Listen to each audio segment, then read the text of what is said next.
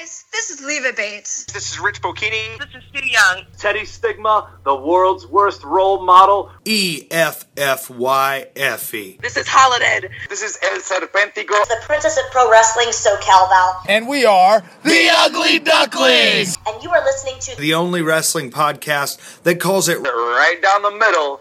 The whole Ref'n Show. And now, the wrestling podcast that calls it right down the middle. The whole Ref'n Show.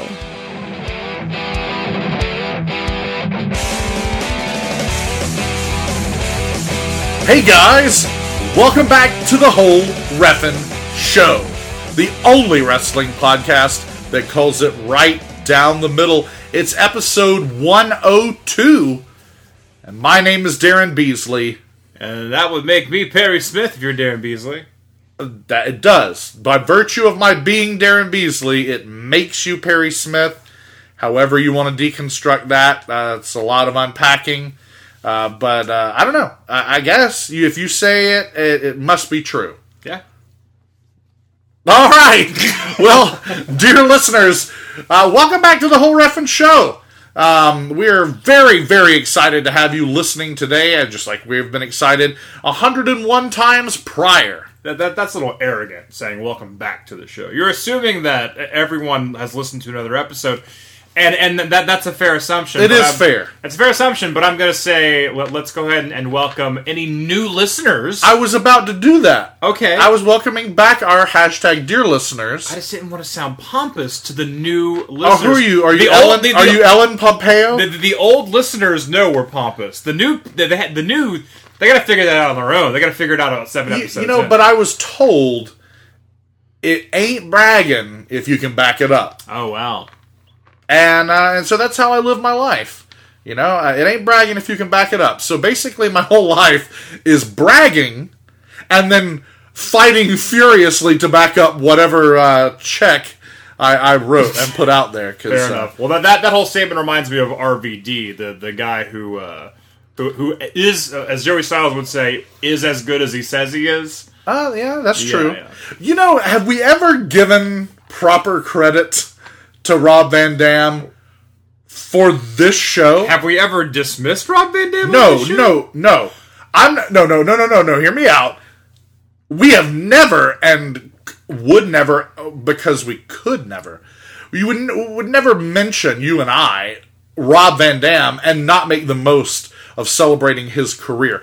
I simply mean, have we ever given proper credit to the fact that he's the whole effing show? Oh, now I see what you're saying. and we're the whole Ref'n show. Because without him, now uh, you you can or cannot get into the nuts and bolts of that transformation. Right, right, right. No, no, you're right about that because we, um, the whole Ref'n show, we, we, either you or maybe even I came up with that name years and years ago. I'm pretty sure it was you. It was, it was. I mean, it was me portraying a, a character on camera, um, but I, I didn't know if I said it. right. I, it was or- obviously or your if you character. threw it at me. Yeah, yeah. But this is back in like 2001.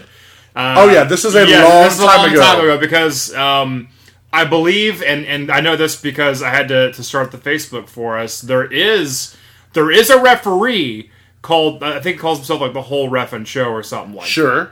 Um, so he existed, but we had this joke and this name years and years, Oh, and years ago. I never want that guy to think like, "Oh, what do we have here?"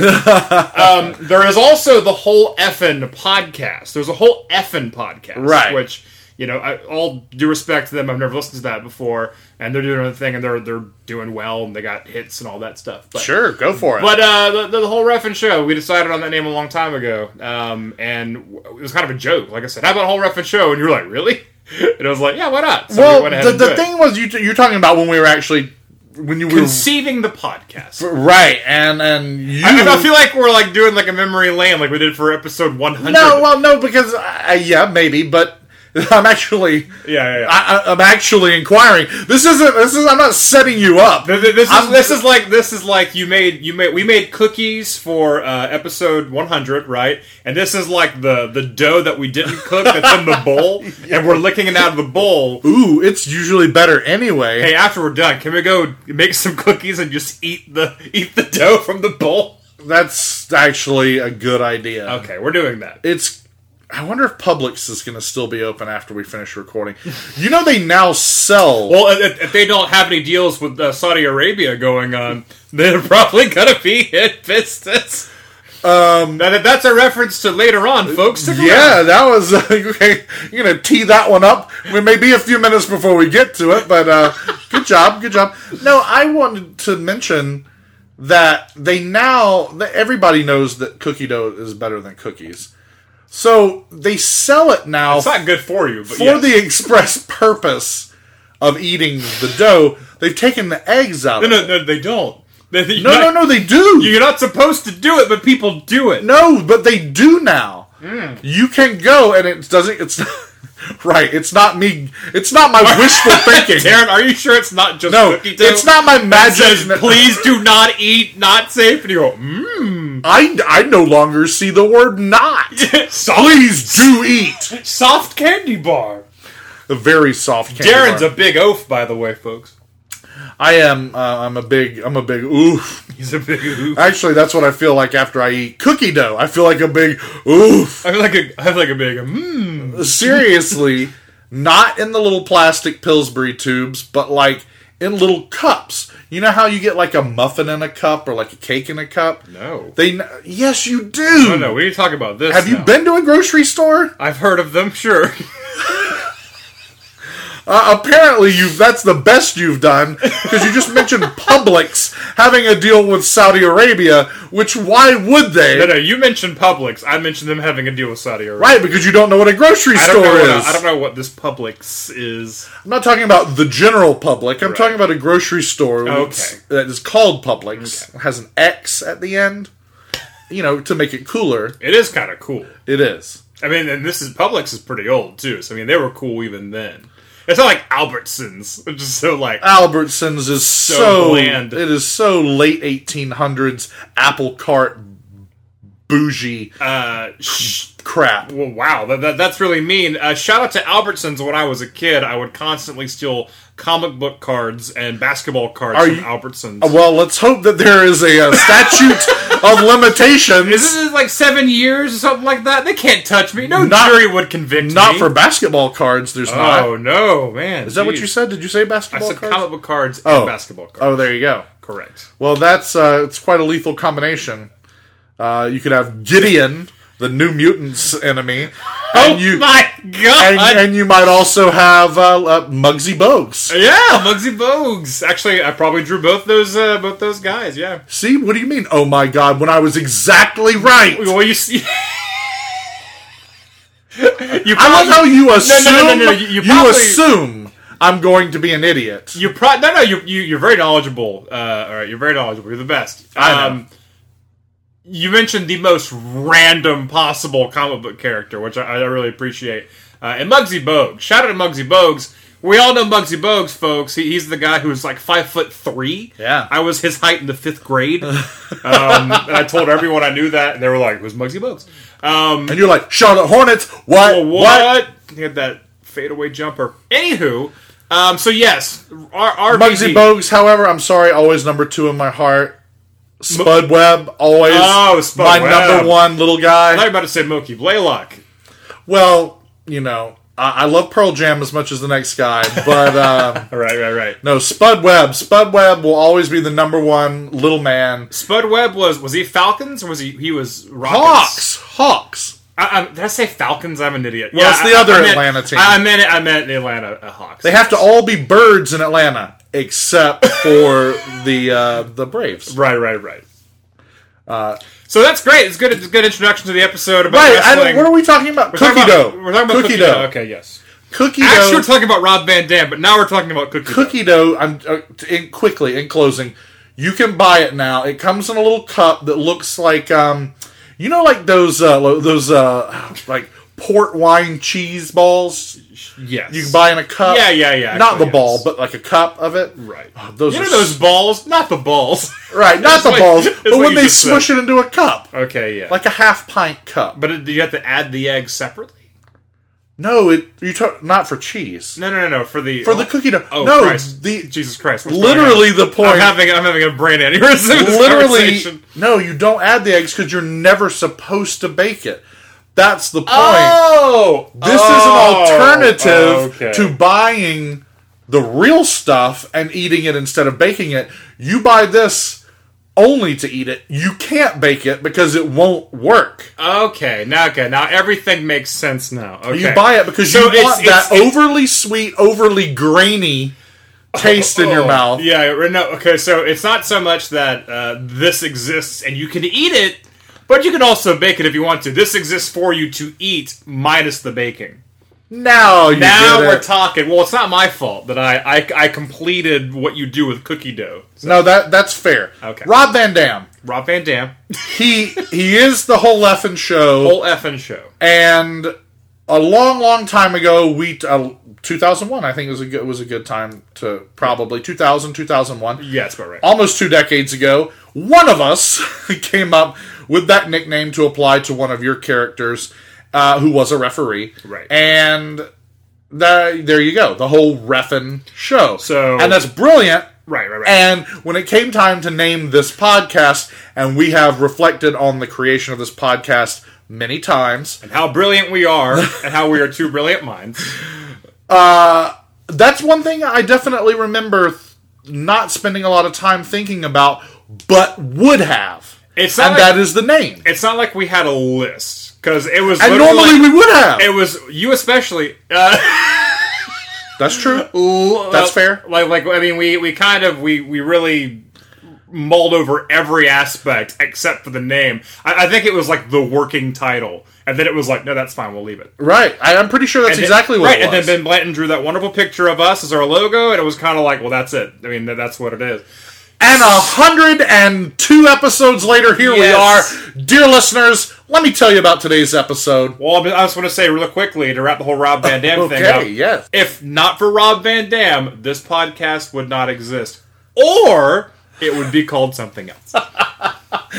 Like, likely it would just be called something It else. would likely just be called something. else. But uh, still, full credit to Rob Van Dam for being at least partial inspiration for this being what it is. Absolutely. All right, episode 102, dear listeners. Today we've got to tell you about NXT UK finally, finally being available for you to view on your tablets, your phones, your smart televisions, and any other device that you can play the WWE network on. We're going to talk about a recent signee to the Performance Center in WWE. We're going to talk about an unfortunate injury. Ooh, it's not a fortunate one. Unfortunate injury that's going to see a superstar from the WWE out for at least a month, if not two months. Also, what's happening at the commentary table for New Japan Pro Wrestling? Um, because I never know what's going on with that 12 to 15 man Japanese commentary team that always has a very, very upset looking Masahiro Chono at it. There's probably a huge story there, but we just it's lost in But translation. for uh, us. it's literally lost in translation, Bill or Murray and it- Scarlett Johansson for us. it's lost in a lack of translation. There you go. I also like how usually Jushin Thunder Liger ends up sitting there at some point. point, and full mask. And full, but just mask Right, and like right. a t-shirt It's good enough. and blue jeans, and uh, you don't want to overdo it. It's just commentary. it's just Jushin Thunder Liger. It's just Jushin Thunder Liger. I don't know what that story is. Uh, I wish I spoke Japanese. I'd like to understand why there are so many commentators there. I'm talking, of course, about the English commentary team, so we're going to take a look at that. And then the biggest story of the week is Crown Jewel. This uh, brand new uh, network special, this event, this weird second time WWE is supposed to head to Saudi Arabia in just a few months. Uh, it I, I sounds picture of Vince McMahon shaking a Saudi prince's hand, and both of them going with cigars in their mouths. uh, That lit- that literally I, probably happened. I think that that you're using some ESP Right. to to see something that did literally happen, Probably. and probably has happened many times before, and is likely to happen again. What just happened in Australia? Which we'll be talking about that as well. We're talking about uh, Super Showdown, which went down in Australia. I almost said Atlanta. It, it did not happen. It there. did not happen. I in flashed Atlanta. back to, to Hollywood Hogan versus Goldberg and uh, Nitro, apparently. Um, so yeah, we'll be talking all about that. Daryn and I watched that show finally, but uh, hey, we're going to talk about it. Yeah, we're gonna break that show down match by match. We did not do a head to head. Head to head. Nevertheless, we will be visiting this Super Showdown match by match to uh, give you a little bit of our thoughts about it. This will be a straight up review. Uh, we took a week off. And this one's a little late because, well, there was a hurricane that just rolled through here. So, pardon, pardon our stardust, pardon our gold dust, folks. Um, so we're all recovering from that. Which you know, uh, here in Michael the Valdosta- Hurricane. Here in Valdosta, we were we were fairly lucky. A lot of people lost their power. A lot of people lost a lot more than that. You know, further north and further west. But And further southwest, I definitely would like to give a big shout out, and we're thinking about you, Mexico Beach. Panama, Um, Panama City. Uh, it's, it's terrible. Yeah. It's absolutely terrible. And a hurricane is no joke.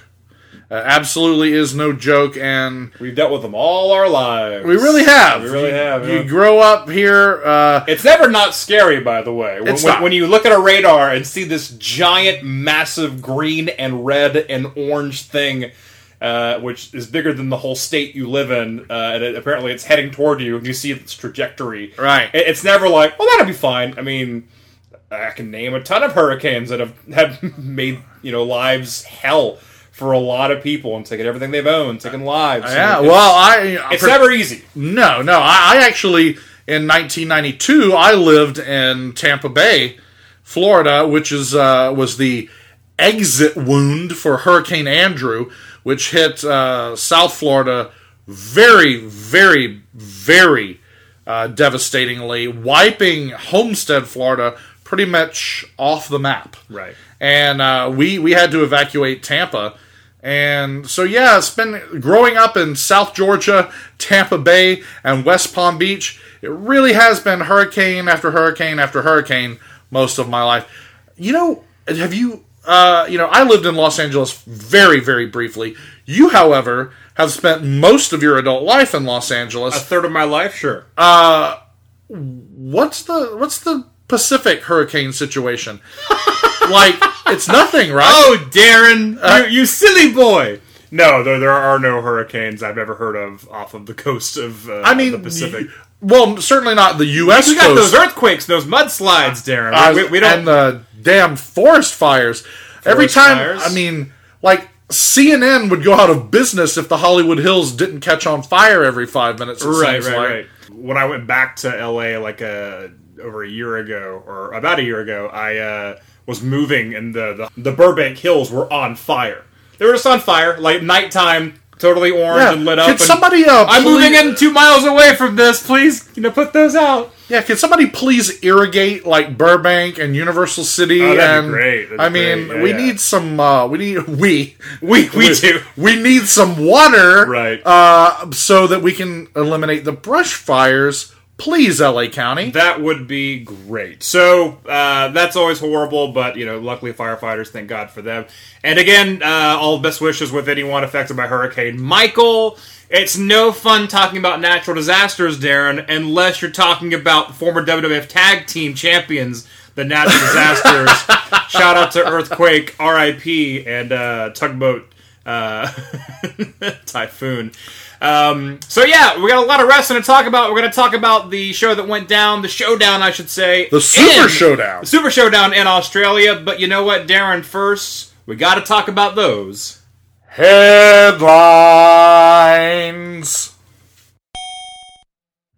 So, finally, you can watch NXT UK. It's been rumored for almost two years to be a television show, and now it is one, and now you can watch it. Starting this week, on Wednesday, the 17th of October, airing at 3 p.m. Eastern Standard Time mm. is when well well I mean it and I it That really doesn't noon. matter. That means noon on the West Coast. Well, you know what it means? It means that it's 8 p.m. Greenwich time. And of course, I'm not talking about where Triple H is from. Right. I'm talking about Greenwich Mean Time over in the UK. 8 p.m. local time is when it will hit the network for your perusal if you live in uh, the United Kingdom.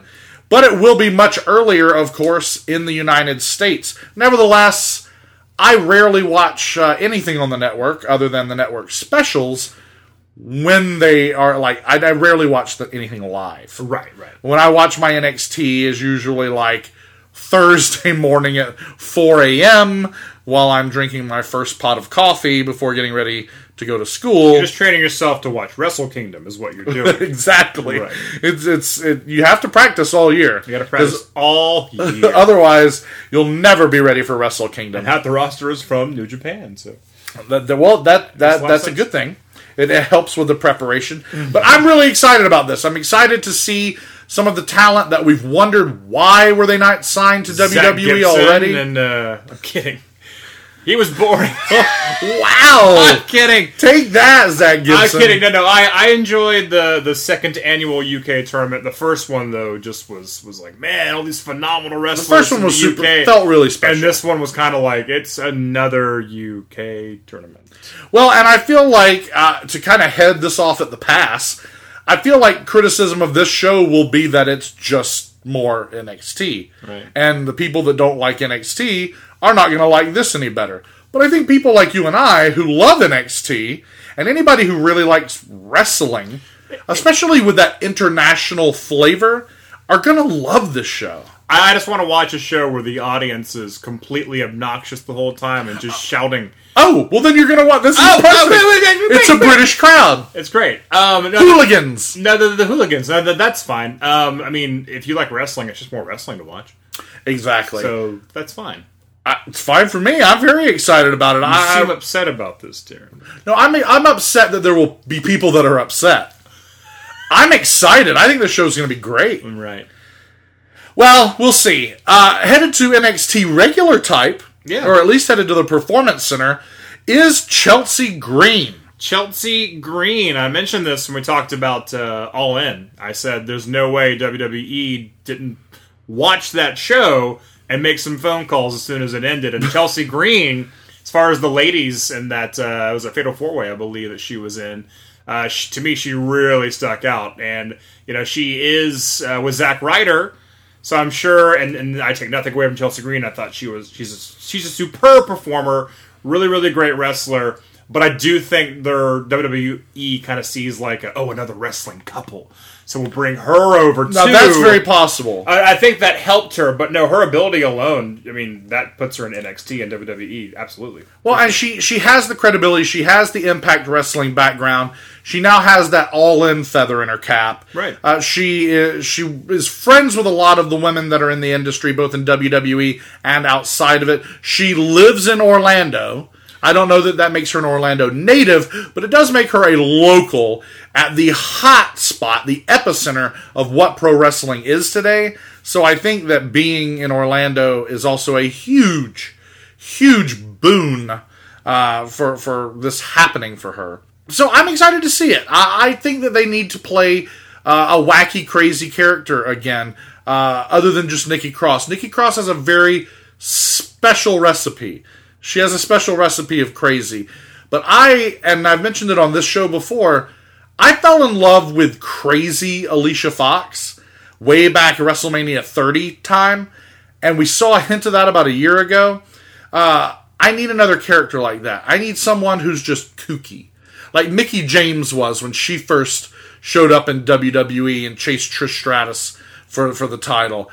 I need that. I need a crazy woman. I understand that. I, I unfortunately I think WWE is more like we just need pretty girls. We don't need you to be. We don't need you to ugly yourself up. We don't need you to Charlize Theron. Okay.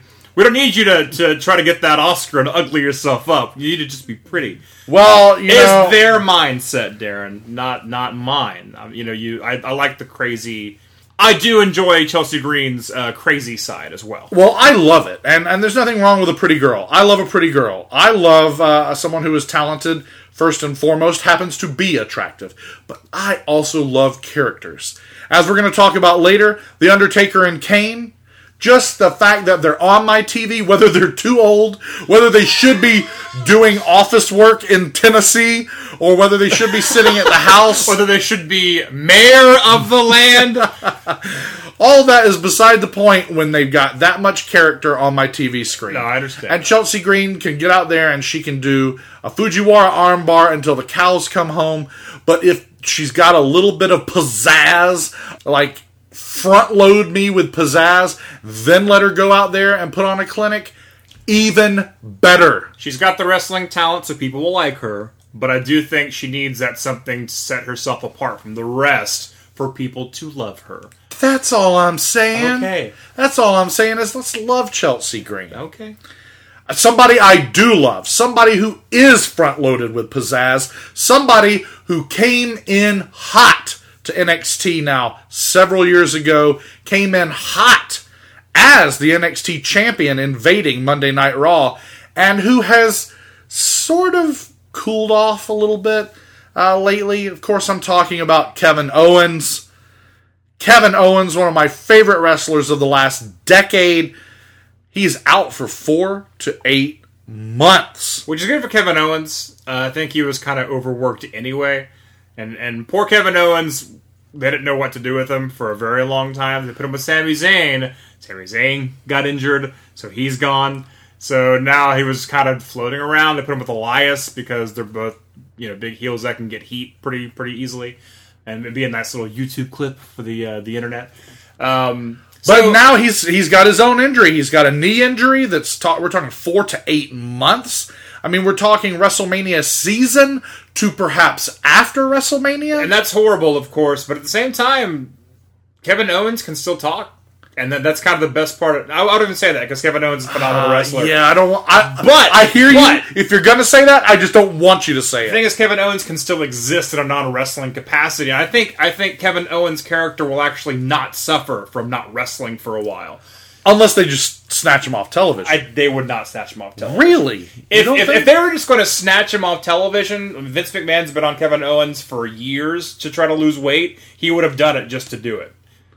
So okay, so he was hurt before this whole Bobby Lashley angle, but now they've made him be quote unquote injured by Bobby Lashley. Right. So do you think that was not a production to get him off of TV, but in fact maybe a production to have him come out and be a non wrestling thorn in Lashley's side? Could be. I mean, my biggest fear is just Owens turning into only a mouthpiece because Vince is like, ah, you see, I like it a lot better when he doesn't wrestle. He gets paid either way, Daryn. I I, know you care. as the fan wants to see him wrestle, but I'm saying like it's a paycheck for him either way. One, um, but also Owens is worth a lot more on your TV screen than not on your TV screen. True. So instead of just sending him home for four to eight months, you know, oh, just go ice your knee four to eight months. No, they're gonna say like, okay, well, we'll put you on every now and again to say whatever, to, to bash the audience or whatever. I mean, they, they can still have him on TV, so we'll see what happens. But whatever happens, we hope Kevin Owens gets well soon and gets back in that ring and uh, and, and an angle with better uh, wrestlers. I tell you what, he would might. He, he, that's true. What he might be really good at is commentary. You could put him on commentary. There you go. You know who might? You know who might want to put him on commentary? Who? New Japan Pro Wrestling. Oh, segue. Uh, what that'd be pretty cool. Apparently, Don Callis is out as the English commentator for New Japan Pro Wrestling. Uh, not being at um, most recent pay per view special, and apparently not booked for the next few. Word out of New Japan Pro Wrestling is that Kevin Kelly will stay in the play by play seat, but there will be a revolving door uh, sitting next to Kelly in the color position. An actual revolving door will be sitting next to Kevin. That, I mean, a revolving door makes an interesting sound. I don't know if it is the sound of pro wrestling color commentary. Um, but Kevin does Kelly a would nice do commentary at the uh, in the front entrance of a of a large hotel. apparently, apparently Lanny Poffo Wow, The genius. the genius. uh, may be the first person. I think he's the kind of guy you want to just have on microphone at all times. You think you don't think I that? don't think oh, I so, do no. think that And I love his voice. because his voice is God, God amazing. knows, God knows I love Lanny Poffo's voice, but I, I, I do wonder what happened to Don Callis and why he's on the outs. I mean, it, it's it's not hard to imagine him saying the wrong thing. His name is Don Callis, not Don Tactful. Oh, yeah. Hashtag never forget Don. But yeah, uh, but what do we know? What do we know? In the words of Don Callis, words of Don Callis. you and I, we're just a couple of a marks. couple of marks. I think, in all fairness to Don Callis, um, because I think we we have decided we can be fair to Don Callis. I'm sorry, I might, I might, I might heel turn that decision. Maybe Not that I know what that means. I've never actually Well, took a, a you're a suplex in a, a ring before. Wait a minute, Perry. Let me see your bump card. Wait, I don't have it on me. Pull out your. Bu- of course you I don't, don't because you probably me. don't even have one. No, I do. My mom signed my permissions for my bump card. Uh, Taz Taz may have taken your bump card and torn it up and thrown it into little bits. Tat Taz Limbaugh? Yeah, sure. Taz Limbaugh. Hey, man. That's a great one. I know. So, in all fairness to Don Callis, however, I feel like it's probably just his commitments to Impact Wrestling. And and all due respect to Don Callis, even though he has zero respect for us, um, he he is very good at commentary. I, I do appreciate Don Callis's wrestling mind. Uh, I just wish he wouldn't be a dick sometimes. I've I've wished that for a long time, and Yeah, then especially when he turned his uh, turned his ire on us. Well, more so his his little buddy, but yeah. Uh, well, you know, he. I guess you know at least Lazenby. Uh, it was what it was. With Callis, though, he was so dismissive. Right, right. Uh, we're not going to talk about that anymore. Uh, what are those? Just a couple of marks? Well, why didn't you just? Uh, why don't you just stretch them? You know, where we come from, we stretch them. Yes, yes. Why don't you just train him and break his leg? That's what we did back in the Verne Gagne Well, days. why don't, uh, Paul? Why don't you just break the law and be a, a complete criminal douchebag? That's literally what that's he literally said. what he said. Right, right, right. okay. Anyway, Okay. Don Callis out at New Japan Pro Wrestling. That's uh, that's not good. I just we will not have to hear the word Winnipeg so many times while watching Japanese wrestling, and that's a plus. But uh, I'm interested to see who gets in this seat. There's also a rumor that Jim Ross will move away from AXS TV, Mark Cuban's network, where he does commentary for the AXS broadcast of New Japan Pro Wrestling along with Josh Barnett, and that Ross will actually go and do the commentary with Kevin Kelly in Japan, which will preclude the necessity of even having to do, uh, I guess, VO work for AXS TV. AXS will just air the original English broadcast uh, featuring Kelly and Ross. We'll see. Um, Kelly and Ross does not sound like a very entertaining uh, commentary team. No, it sounds like the worst episode of Sunday Night Heat uh, over and over and over and again. I, I like and, and I like Kevin Kelly and and Jim Ross. He talks. Um, let's let's be honest. Jim Ross is, is not what he was. He's No, not as he- sharp as he was, and he's not trying as hard as he could be. And that's just being real with you, Jim Ross. Um, I mean, just you know, you could you could learn people's names a little better. Is all I'm asking, and uh, that's all. Um, so no, I, I wouldn't want to give Jim Ross more of a workload when it comes to commentary because it's not going to go well. especially if it means flying him to Japan. Oh, yeah. It's one thing to get him to drive or take a very short flight from Oklahoma to some television studio in Texas. From Oklahoma to Okinawa. uh, yeah, right. Right, right, right. Now you're going to fly him uh, internationally? I don't think so. But uh, but maybe fingers crossed for the genius on commentary. Genius on commentary or our buddy Rich Bocchini. Yeah, Oh. yeah. Hit him up with a text message. Yeah, New Japan. Give Rich Bocchini a call. Yeah, so if that happens, folks, just know that I was the catalyst. if a friend of mine takes Don Callis's seat, hell fucking yeah. Okay, well, when we're talking about international wrestling, we cannot. The, the, the rest of the show is going to be talking about international wrestling, but it's going to be talking about international wrestling done by a company that is essentially American. And this next story is going to inexorably link the American wrestling company, the WWE, with America and American interests worldwide. That's now, right. We know what Vince McMahon's interests are worldwide. Money, money, money, money, money. Exactly.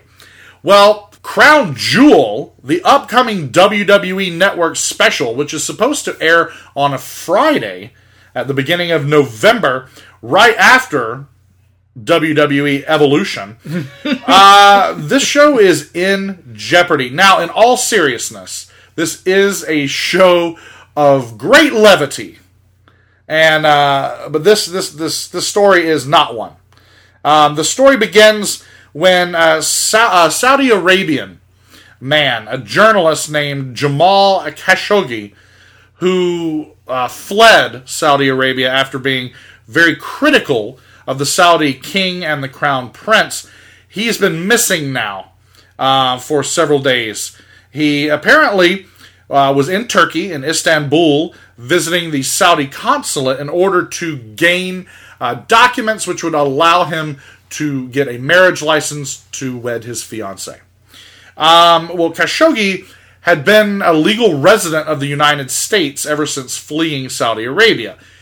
While in America and while in Turkey, I presume, he continued uh, in his journalistic endeavors to write articles heavily criticizing Saudi Arabian action, particularly the actions of the government, the Saudi government. Well, once Khashoggi went into the Saudi consulate in Istanbul, he never exited. Now, what happened is up for debate. Uh, apparently, he was gone for several hours, at which point his fiancee, who was waiting for him outside, I'm surprised it took that long for her.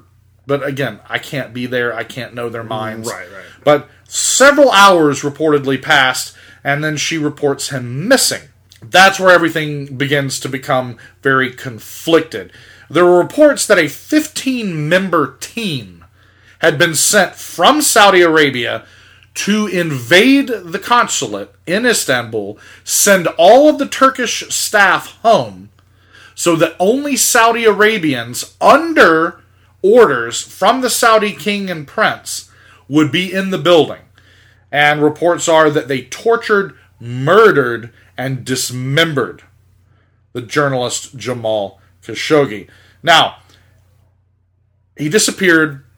That much is is known. Right. What was his fate? That is not known. Reportedly, there is videotape of it happening. The videotape apparently has been smuggled out of the country, though, and Turkey claims, as a nation, Right. the at least on the record, they do not have it. They do not I have a copy the- of the- it, the and consulate- they do not have access to it. A, a consulate, an embassy, that's as good as that country's soil. I, I I understand so, that. So yeah, so it's going to be hard for Turkey to really get any kind of control of the situation. Well, sure, not to mention that Turkey is reluctant to blame Saudi Arabia even if they wanted to. Right. Turkey's not going to throw Saudi Arabia under the bus anyway. right. The the financial ties are far too strong.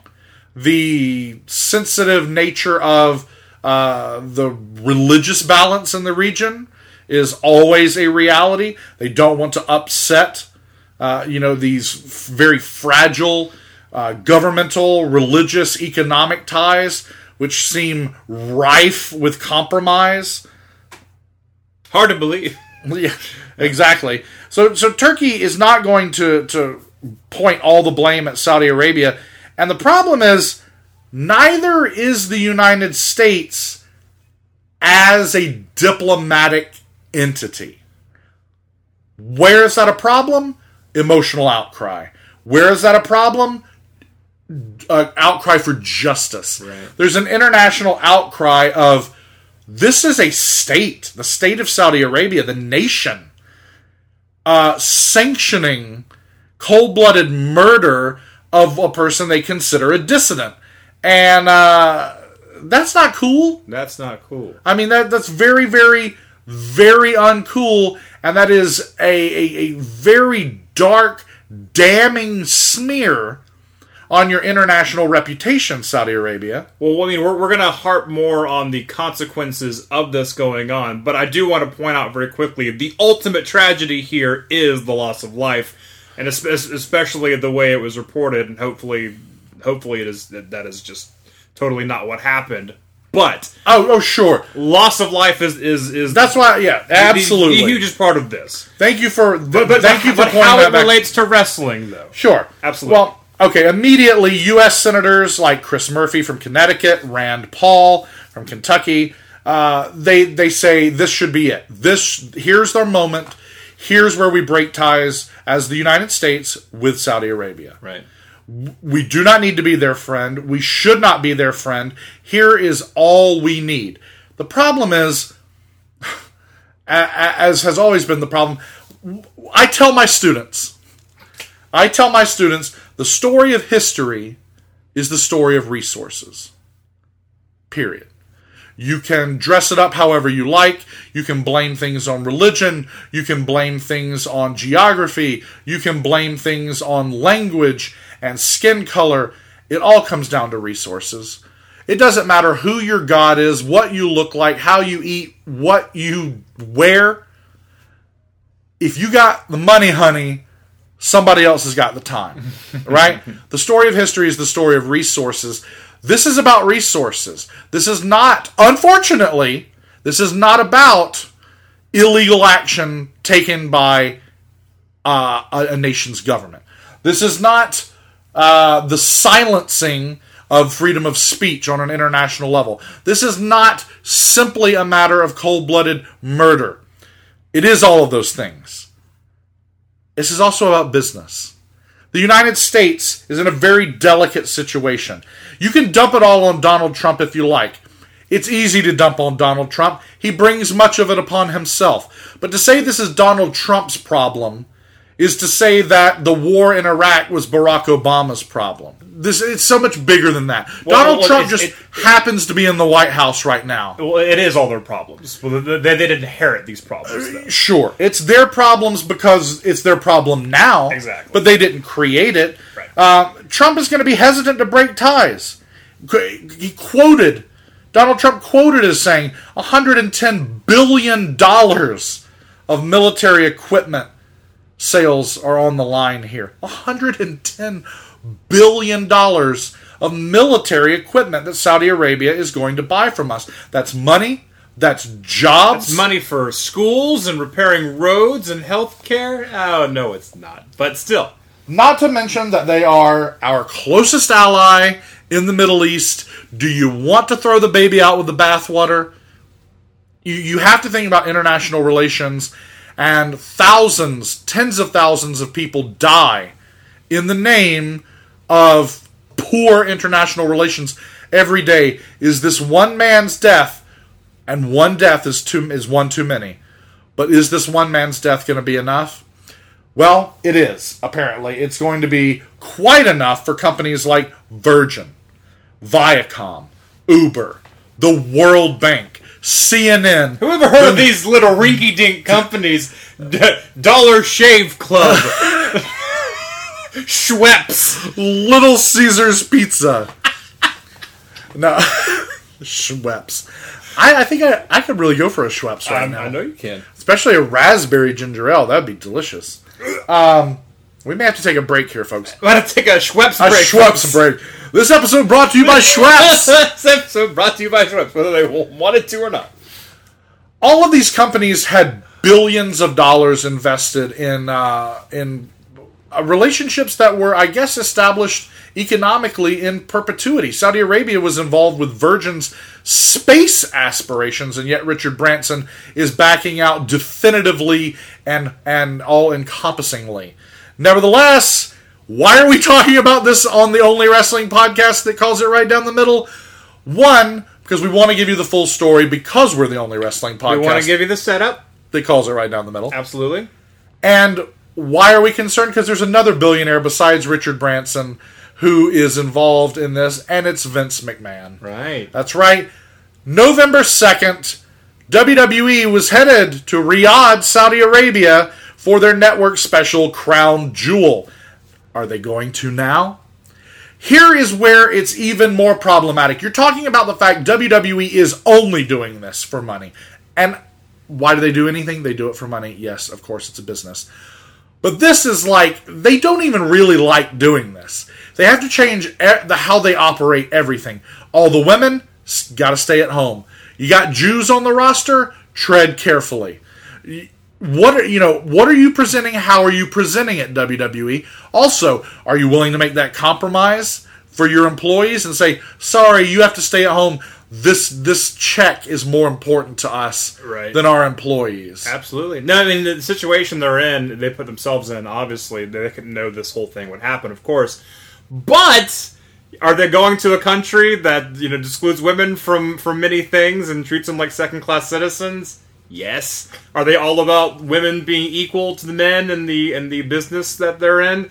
Yes. I mean, Yes, see, see, five days earlier, Evolution. five days before Crown Evolution Jewel. is the no, but see, we we love you. You're great, but we can make a lot of money if we go to a place that shuns you.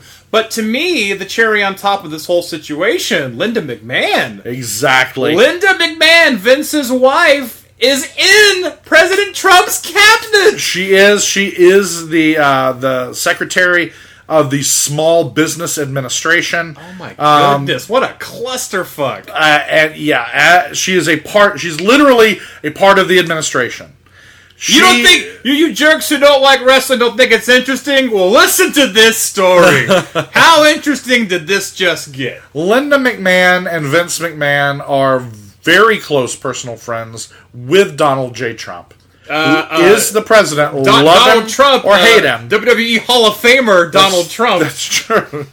That's true. Stone Cold Steve Austin has stunned the president Uh, he has. and Vince and Linda. Now, if we could only send Stone Cold Steve Austin Oh. to stun the king of Saudi Arabia. That hasn't happened yet. Are you sure? Go back and watch some old well, Raws. it probably would happen at Crown Jewel, I doubt they'd ever. but they make need that to happen. just. Can I can I just say they need to cancel the show? Yeah, they, they, they- Yeah. they needed to not go back. Maybe not go the first time. They need. I just want to know how And many. especially, ze- especially sit- now. hold on, hold on, hold on. Well, I'll, I'll say this real quick. Okay. Especially now that other countries have gone. Well, all I have to do is pay you guys a boatload of money, and you'll come do your. You, you'll come to my backyard and put on your show for my kid's birthday party, which is what I said. This basically was the That first is- time in Saudi Arabia. Now that Australia has done it, and they'll see that other countries will also do it, you don't have to go to the one that you know doesn't include women. You know what I mean? Like you, you can you I- can go to I- all the other countries. There's other countries. I know what you mean, but Thank you. you. you know what the reality is? Uh. The reality. the, is is the king of Saudi Arabia probably asked Vince McMahon if he could see the check that Australia wrote, and he said, "Now imagine, Vince, Oh. if there were three to nine more zeros at the end of that check. Jeez. Just just just imagine." They went 39 zeros? no, no, no, no. 3 to 9. 3 to 9. and uh, and that's probably the reality. They're going back in such a short period of time. This show did not exist. Blueprints of this show did not exist. Uh, uh, the zygotal thoughts of this show did not exist. Zygotal. And yet, here it is, and it has everything to do with the almighty dollar. Now, I know that the pressure is so immense right now that Vince and friends are no longer concerned about that dollar. They love that dollar. But that's that's not the problem now. They're not it's no longer about that dollar. That all better judgment is against them going simply for the dollar. But what do you do? What do you say as the WWE to Saudi Arabia? If you don't go to the show, you might not ever go back. Right. Well, 90% sure that Vince is going to have to back down. Of course. Otherwise, like, it'll look like his main country, United States here, will all kind of shun him for God knows how long. It will be ugly. He will have massive boycott uh, uh, if if he decides to go ahead with this show. Absolutely. From the I- I- right and the left, because you're going to have your and hardcore right wing patriots who think that he's abandoning American uh, ideals and American patriotism, and you're also going to have hardcore left wing patriots who feel that if he goes to Saudi Arabia, he's embracing these anti women, Yeah, anti gay, yeah. anti Semitic uh, aspects of the Saudi Arabian regime. I was going to say this is one political topic where both sides are actually in agreement and both think this is a fucked up situation. The the, the murder, of course, and again that's the worst part of all this. But if um, Vince McMahon takes his dog and pony show over there for a few bucks, Then that is fucked. Especially a guy who's already a billionaire who doesn't even need the money. Right. But also, like I, I just picture Vince McMahon just like hugging this this briefcase full of money. And, and like kind of like wanting like the last minutes alone with it before he gives it back, Right. And then decides to get back into the get back into the circus train and then ride back, you know, over here. So I mean, obviously, level you know, you know what it makes me think of? You know what makes me think of? You, you remember uh, Disney's Robin Hood? You know, Yes, Prince John is played by uh, the like skinny, weakly uh, lion, sure. and he has the snake in the basket and everything. I, I feel like Sir uh, I feel you know I was like uh, uh, all all the coin sacks of coins and that sort of thing. I feel like that's what it is. Vince McMahon is Prince John riding in that carriage with with with sacks of coins. I can totally see that, He's yeah. desperately clinging to. Uh, who does that make Sir Hiss? Uh, but Kevin Dunn, That or Pat Patterson, sure. probably, or Stephanie. So yes, I, I do see this this cartoon caricature of Vince McMahon clutching a briefcase tightly and just kind of like like give it back, Vince, give it back. We can't do it. Mm, I don't wanna. I can totally see that happening. So, but Vince needs to do the right thing never go back to Saudi Arabia ever again because let's face it, it's just shit ain't right over there. Um, especially if you're if you're doing all this all, all this charity work you know all this stuff all this elevating women and, and everything and then you go do something that totally excludes women and and and jews and all kinds of shit Well, the problem like, is what that are you doing if WWE were going over there and saying, "Sure, we will perform in your country. This is what we're going to do. We're going to do our show." That would actually be groundbreaking. That would be transformative. That would be eye-opening. But they're not. they're ain't they're going over there and doing it under the uh, the Saudis conditions. That's what makes it extra extra because bad. it's their show Well, exactly, and that's the thing is, eh, this could be completely. I mean, right now it doesn't matter. This is about the murder of a journalist. Mm-hmm. That's what's being that. That's the issue here. But- but- that's but- why they shouldn't go. But overall, right they should not be sacrificing what they do as a company simply to make some money. they already have plenty of money They have it. this is just for more money Well, regardless of what happens with Crown Jewel, whether they go through with it, God, I hope they don't, whether they postpone it, whether they relocate it, or whether it gets 86ed entirely, we shall see.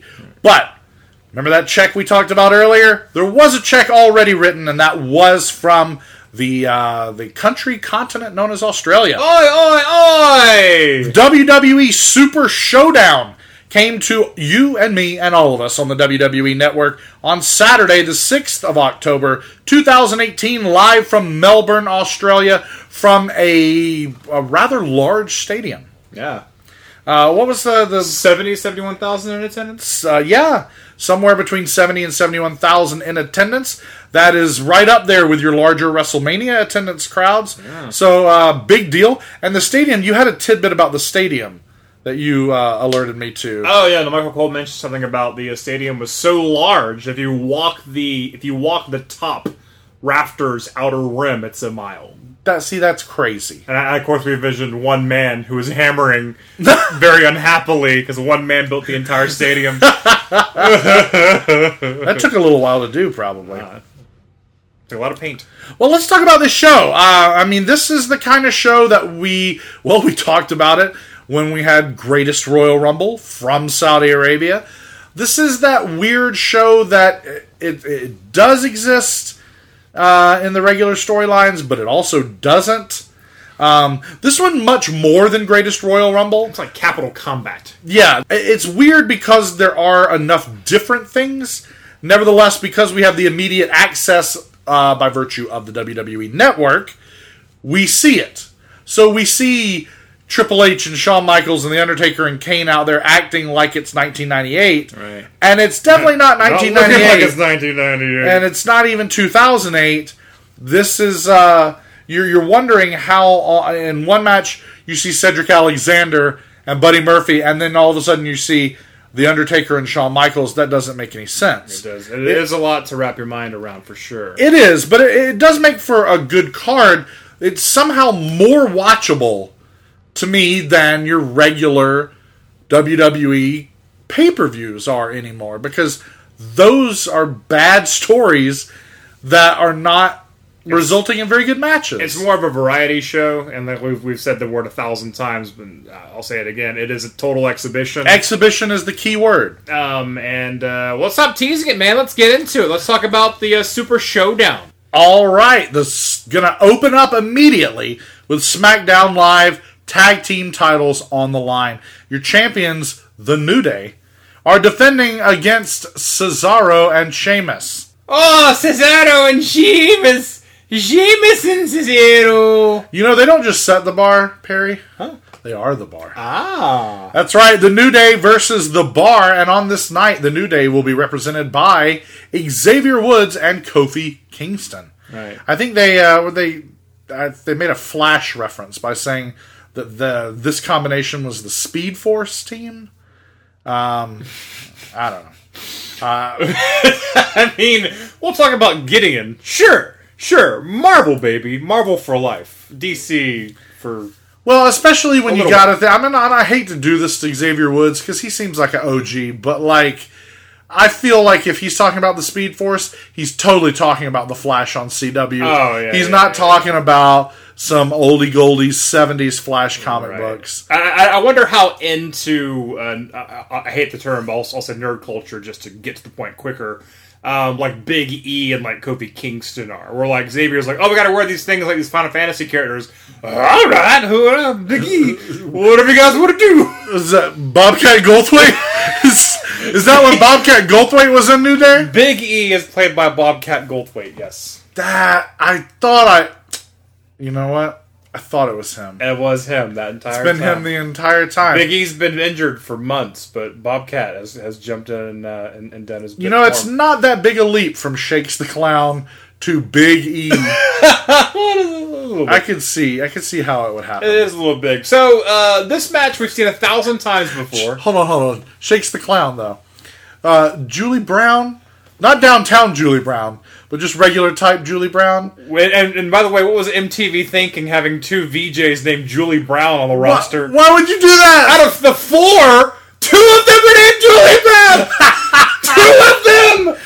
Oh, and now oh, so. Oh, wait a minute. At that time, we already have a Julie Brown, but should we go? Oh, she's nice. Come on, other Julie Brown. oh my It's not god, like having two Julies. They had two uh-huh. Julie Browns. which one was first? Oh, ooh, that was that. I, I, probably downtown was second because they had to. She had to add to her Well, name. that's very racist. Then that they called her downtown Julie Brown. Just they- from downtown. What do you want? Exactly. They call her uh, wrong side of the tracks, well, they, they should have called the first one Uptown Julie Brown. well, they didn't know. They didn't know they were going to have another one. By the way, is this the time when? So, who are the other? You said there were four VJs. I'm sure there were more than four. But at this no, no, time, no, no. Back then there were like four VJs. okay, so there's Julie Brown, there's downtown Julie Brown, there's Adam Curry, oh shit. so, uh, very American blonde son of dark-haired Englishman Tim Curry. right, right, right, right. and uh, which was I was like, how is Adam Curry Tim Curry's son? but but if it's old school, like Eric Norris is there. Eric Norris Eric Norris from the Real World. No, that's not anything. You're thinking of something else completely. No, I'm thinking of the other Eric from the Grind. No, Eric Norris, who was around for a very long time. Kurt Loder. oh, but no, Kurt Loder wasn't a VJ. But, Kurt but, but he was he was MTV News. I'm saying he's he's OG MTV though. oh, you know who is OG MTV that is so far away from MTV now is Chris Connell. Remember Chris Connell? Yes, kind of like Dave Holmes, who is very far removed, but he actually lost the v- to be a VJ contest. He was the runner-up to Jesse. To Jesse Camp. to what a- Jesse Camp. Oh, no. Here's the deal. Chris Connell, though. This is way better than the Cesaro Sheamus It is. New Day match. It is, dear listeners. You're, You're welcome. You're welcome. You're welcome, folks. Chris Connell. Oh, by the way, the, the New Day retains. Anyway, go ahead. Go ahead. Chris Connell uh, was like, okay, so if Kurt Loder and Tabitha Soren are like, Oh, Tabitha Soren Kennedy. if they're your like, if they're like your faces, like they're your they're your anchors of MTV News. Chris Connell was like on special report. Chris Corn, Chris not Chris Cornell, Not Chris Cornell. but Chris Connell. Right, right. Um, R.I.P. Chris Cornell of Soundgarden um, and Audio Slave. Audio Slave. Audio slave. Uh, it was that weird supergroup time. Is, is Velvet- it Audio Slave? Is it Velvet Velvet Revolver? Revolver was Scott Weiland. R.I.P. Scott Weiland as well. Oh, man. Yes, You guys, teenage suicide, don't do it. that's right. Chris Connell was one of my very favorite parts of MTV News back in the day. Other than, uh, of course, I was in love with Tabitha Soren, but uh, Chris Connell, so bland. it- so bland. She I'm was kidding. gorgeous. I'm kidding. I'm kidding. Calm down. Calm down. You had all these Julie Browns to choose from. I don't need. Uh, I don't need any any Julie Brown when I've got Tabitha. D- right? Downtown Julie Brown said "wubba wubba." That was her. That was her. Wubba wubba wubba. Wubba wubba wubba. I think she reminded me of a, a server at uh, my local Waffle House. Well, with, uh, you are mighty welcome for you um, for that one. Um, Two so- people will get that joke.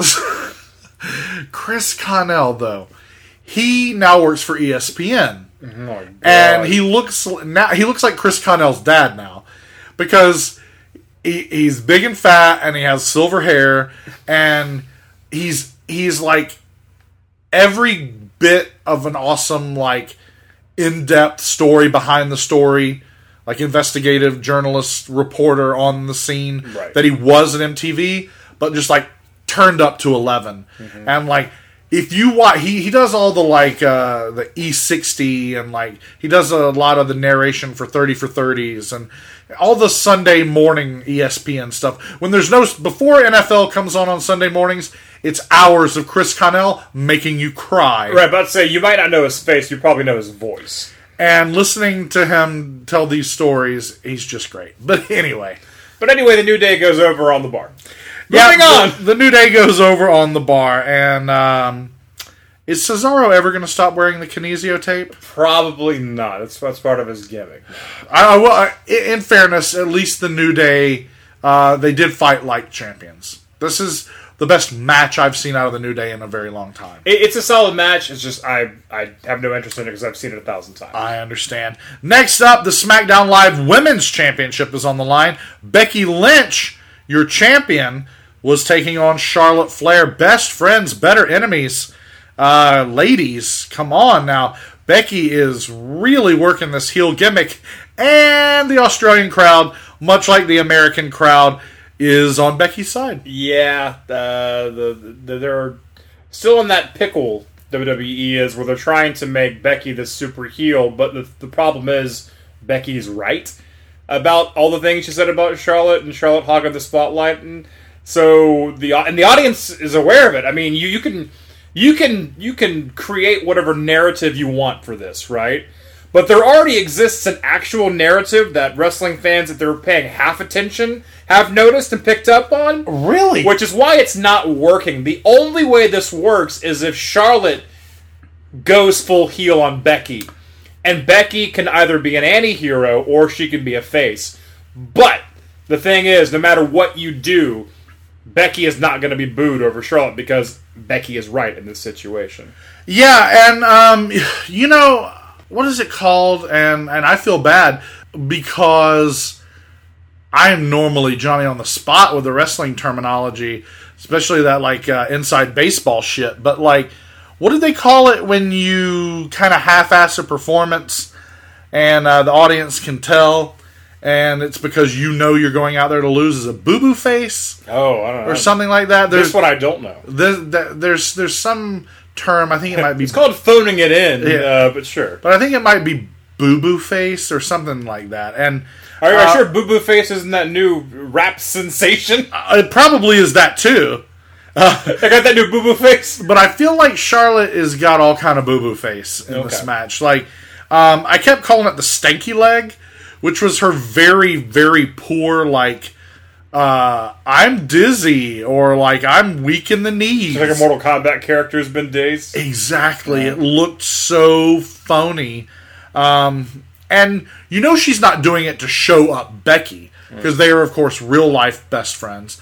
So she's not doing it. I don't think she's not doing it like Shawn Michaels trying to show up Hulk Hogan. Oh, fuck's sake. But she might be doing it to just sort of be like, I don't like the storyline, or I don't like the audience booing me, even though I'm the baby face.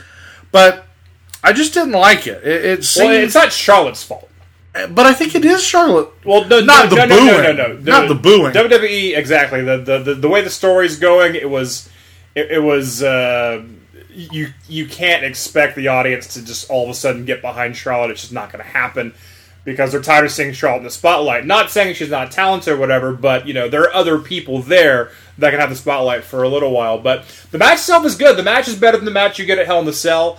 Um, we talked about the Hell in the Cell match on the show, of course, and it was uh, there were some really sloppy spots, which you would not expect from Becky and Charlotte, who've worked together for years at this point.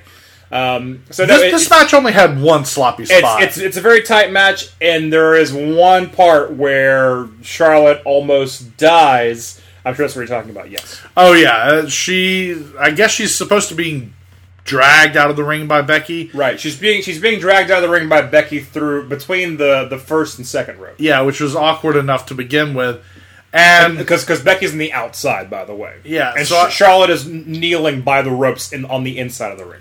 So with that with that position in your mind, dear listeners, you can imagine that Becky wasn't going to probably tug real hard. She's probably going to leave it mostly to Charlotte, but I don't think Charlotte puts enough like uh she doesn't put enough ass behind the like the the jumping out of the ring.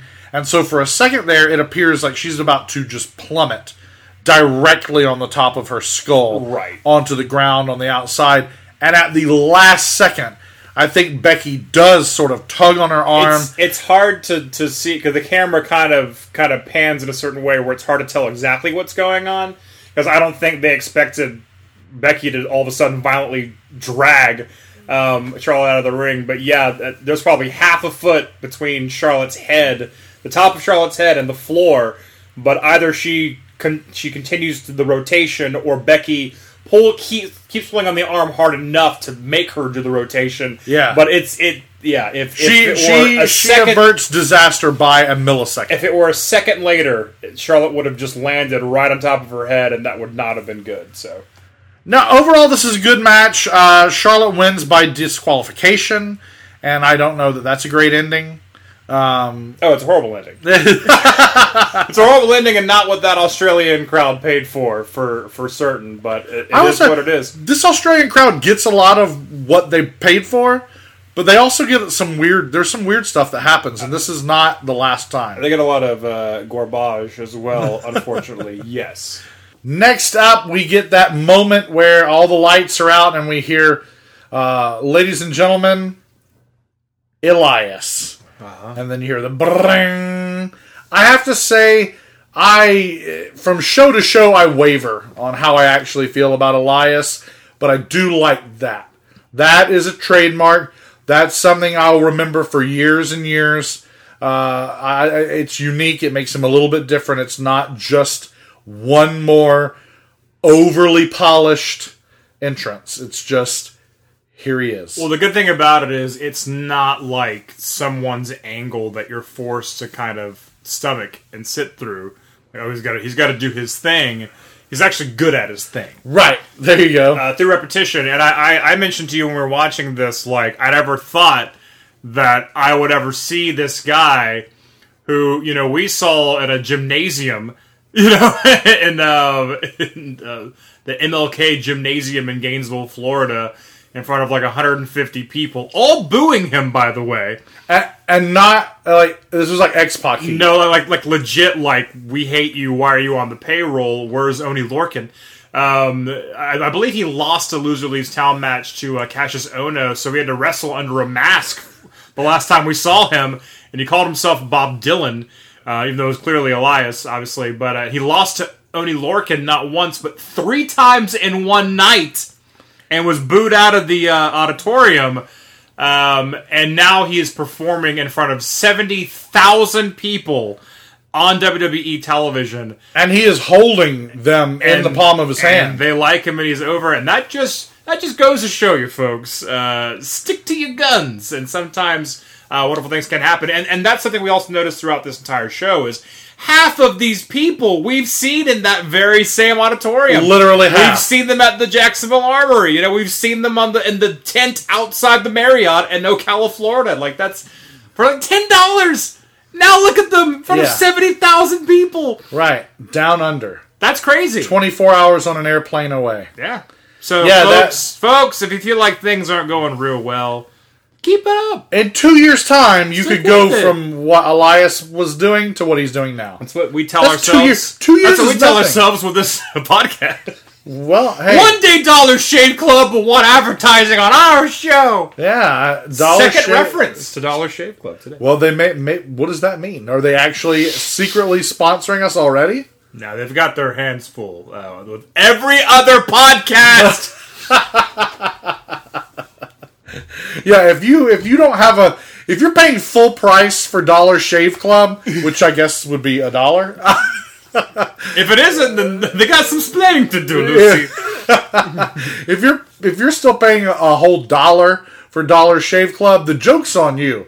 Because there's so many promo codes out there because they literally sponsor every single podcast in the world except this one. At this point, you could go to dollarshaveclub.com and in the in the promo code, literally just type in anything, and it, it'll it'll pop up. It will. It'll pop up. Twenty percent off. Eighty percent off. Eighty percent eighty percent off a dollar. Eighty percent off. It's- Would you like to pay twenty cents to Would shave? you like to join Twenty Cent Shave Club?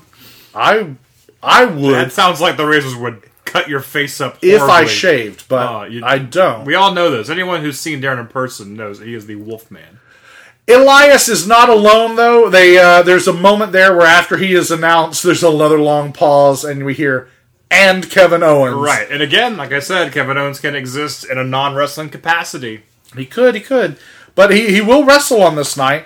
Uh, this is a weird matchup. This is this to me, I, I like it because this is what you have when you have exhibition shows. This is the kind of match you would have at a SummerSlam '89 or like at a you know uh, Royal Rumble '94. Right. And it's Elias and Kevin Owens taking on Bobby Lashley and a returning John Cena. Was that John Cena? It's hard to tell. He's he's thinned out a little bit, and he's got a he's got a full head of hair. He looked like John Cena's father. He did. It's sort of like Chris Cornell. Exactly, yeah. Because you said that, and I was like, oh, that reminds me that John Cena looked like his own father. Yeah, and uh, yeah, with that full head of hair, it was JBL's hair, by the way. Now, that's the thing too. He looked kind of like JBL. He looked like JBL dressed up as John Cena for Halloween. yeah, I wouldn't. I wouldn't do that to John Cena, man. Jeez. Well, it's been done. I think John Cena did it to himself. Uh, Michael Cole mentioned that he's been in China for the last three months. Uh, not Michael Cole has been, that John Cena has been in China for the last three months training with Jackie Chan. Right, of course. and making many movies. Now, I don't know how long it takes uh, the Chinese to make a movie, but three months might be just enough time to make one, maybe two, but not many yeah, movies. Th- these are YouTube shorts uh, that he's making. Oh well, I don't know. Uh, YouTube shorts featuring denim shorts uh, on around the waist of John Cena, and that he said he has he has only spoken Mandarin for the last three months, and um, that's probably not true. There's probably a lot of Chinese that speak English. I know Jackie Chan speaks English, uh, so again. You know, to tell the tell the whole story, Michael Cole, not just what sounds good at that at that second. Right. It's He- weird he's, see. the first competitor who's spent three months in China oh God! to compete in WWE ring in Australia tonight. tonight. That's an uh, important factoid that they wrote down somewhere. the the that's a cool. This is a cool matchup in theory in the exhibition way that I just got through mentioning that I liked. The part I don't like is that there is nothing happening between Cena and Lashley. Nothing. No, it's, There is no chemistry whatsoever. Cena barely even acknowledges Lashley before, during, or after the match. especially after the match when John kind of like I know him. John Cena kind of promos for a bit, and Lashley just kind of sits there and watches him. And it's almost like mention Lashley, like get Lashley involved. What are you doing? He doesn't even give him a nod. He gives him nothing. Nothing. And, and the whole match to me doesn't work because you have these, you have the heels Elias, who's lost a little bit of size. I, I'd hate to, I hate to point out. Um, you have you have Owens and Elias just pounding away on Bobby Lashley, who is a monster compared to either one of them, um, and just beating him up. And of course, Cena's waiting for the hot tag the entire time, and it it just looks weird that the heels are beating up on on this this giant man. Um, of course, Cena gets tagged in, and, and, and I think immediately wins too. If I were if I were the Australian crowd, I'd be like, eh, it doesn't work for me because I probably wanted to watch an actual wrestling match instead of uh, just basically Owens and Elias beating up on Lashley, and then Cena comes in, cleans house, and wins, and that's it. Yeah, and that's exactly what happens. And but they made the big deal about the sixth move of Doom. I'm, I'm not totally sure about that, but I think it is a reference to John Cena's most recent uh, late night appearance on Jimmy Fallon. Um, where there was some sort of joke about the the sixth move of doom. I think I didn't actually watch the clip, but I know that it's something to do with that. Well, so- I mean, they're obviously trying to be cute with the whole idea of the five moves of Doom, Right. And how that's always been the the criticism of whoever's on top in the WWE is once you're up there, you only, you have your five moves of Doom, you do them, you go to the back, you have the championship, you're the you're the top guy. right. Uh, I don't like that as the the selling point of this sixth move of Doom, especially when it literally looked like a video game move. He looked like he was charging up He something. like, Hadoukened them. Yes. it was not good. It looked like he was like, "Look at my watch," right. And and that was all it took. Cena wins. He pins Elias, and so Cena and Lashley go over. So what looked like a good match is just sort of whatever. Right. Exhibition. It's just not great. Next up, the Iconics, and I think it's cool they were even on this show. Obviously, we know why, but it's very cool that they get the spotlight here. The Iconics, of course, Peyton Royce and Billie Kay, uh, both from Australia, Australian natives, uh, returning home to the land down under to take on Asuka and Naomi, the lady from uh, the land of the rising sun, and Naomi, the land f- uh, from the land of sunshine. From the land of the Orlando Suns. no, no, no. Uh, That's not right at all. from the Sunshine State There we go. of Florida. Asuka and Naomi. Um, the, the number one thing of this match was. The Orlando Sun's the, the newspaper in Orlando. That's where that came from. Is it? Yes, that's where that came from. Or is it the Sentinel? I'm not crazy. I think it's the Sentinel. I think there's also one called the Sun. Oh, maybe. Can I please be right? You might be. Um, the best part of this match had nothing to do with wrestling whatsoever. To me, I think that when Peyton Royce and Billie Kay stopped and did their little superhero pose, Yeah, that was fun. and both yelled "iconic," uh, that that was the best part of the match. That was that was really good. Uh, between that and Renee on commentary talking about their uh, the Iconics ring gear and saying that it, of course, it was designed after the American, the Australian flag. she totally stops and she finishes her statement, realizing that she said the wrong country. yeah, yeah, and she also referred to Billie Kay as Billy J. I believe she did say Billy J at one point. Yes, But I really liked. I, I mentioned to you that it seemed like uh, Tomax and Xamot from GI Joe is is what I got from Billie Kay and Peyton Royce in this match. Right. I just can't get enough of the Iconics. I, those are the twins, by the way, from GI Joe. You GI Joe fans might only know them so well as to say, "Oh, the twins." I didn't know their names either. So when Daryn said that to me, I was just like, "What the fuck are you talking about?" I think they need to hurry up with these women's tag belts that they're teasing because I need to see the Iconics yeah, now, now you as have your tag champs. well that now you have six thousand women on your roster. You can actually make quite a few tag teams. you know, I hear the rumor. Although there are ta- there there exists tag team championship belts from WWF days. You may recall. Oh yeah, Yeah, yeah, yeah. So they exist. You could just bring them back because they do already exist. They had them back when they had like three women on the roster. yeah, that's right. Here, you're the only the only exactly. We have a women's champion. We have the women's tag champions, and everybody else is uh, local talent jobber. Basically, yeah. Yeah. So- Uh, we filled out the roster with enhancement talent, hopefully, or you just don't wrestle. Right. Uh, the Iconics, though, are, are, are really, really good to me. I'm excited by them. But what I was going to say was the rumor is that Trish Stratus and Lita are actually sticking around after Evolution. Oh, I don't know about that. That they're like coming out of retirement for like they might be they might end up being your first uh, WWE Women's Tag Team Champions or this iteration. I hope so because they need more accolades when it comes to women's wrestling. They, they- they need more firsts. Thank God for them. Well, they're gonna have them probably, um, but I'd like to see it. Trish Stratus and Lita back, uh, like, you know, You don't like Trish Stratus or Lita, I love Lita. Oh my goodness. You are wrong Oh about that. Oh my goodness. I have always liked Miss Hashtag, Congeniality. dear listeners, you know very well that Daryn is not a huge. I have of always Trish liked- Stratus or Lita. I'm not a huge fan of Trish Stratus. I am and have always been a huge fan of Lita. okay. I am, and I have always been. The hashtag always. your listeners know.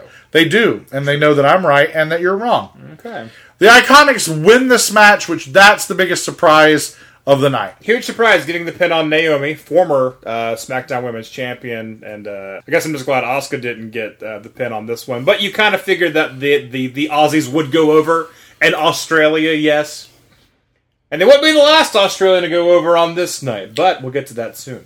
Next up, uh, here, this isn't even the middle of the show. This is still the start of the show, right where your WWE Championship match belongs. Hey, it's still the pre-show. Let's put them on. I'm kidding. Um, yeah, Samoa Joe versus AJ Styles, who is, believe it or not, if you may remember, your WWE uh, champion and has been for over 300 days.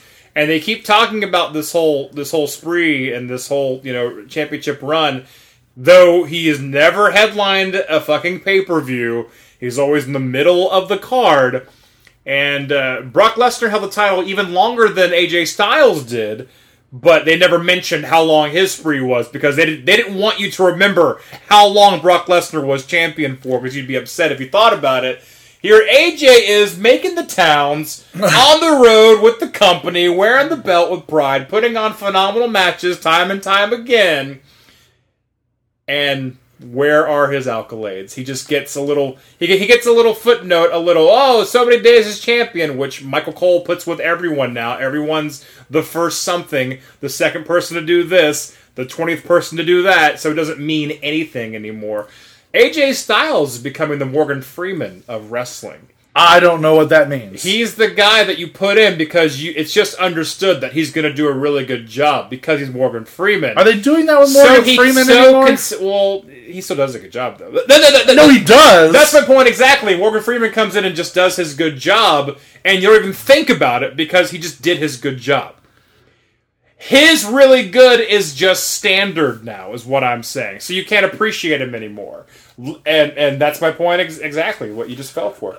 Uh, you went, does he anymore? Yes, he does. It's just that you're so used to him doing a good job, you don't realize he's still doing a consistent good job. no, I just didn't realize he was still in movies. Well, no, he's just in those movies where it's like these old guys are acting like young Oh. guys. That's true. That's true. That's true. Oh, oh, you know what that makes me think of? There's a there's a new series like that on TV, and uh, David Starring Allen. Morgan Freeman? No, no, no. In fact, it's David Alan Grier Ah, in like the Morgan Freeman role, and I'm like, David Alan Grier's not that old. Don't do that to me. Don't make me think David Alan Grier is an old man. he's pretty old though. He's not Morgan Freeman old, but he's pretty old. He's not. e- There's no way David Alan Grier is even sixty, is he? He's sixty at the very oldest. I'm mid to late fifties at least. Okay, that's not an old man. They, he's like living in a nursing home on this show. They probably put some makeup. No, on him. they haven't. That's the thing. He's sitting there around a table. Martin Mull is another. Is the, Oh my god, I've not heard that name in a very long time. Martin Mull is sitting there, and it's like, okay, Martin Mull, yeah, he's he's old, but David Alan Grier is not Martin Mull old.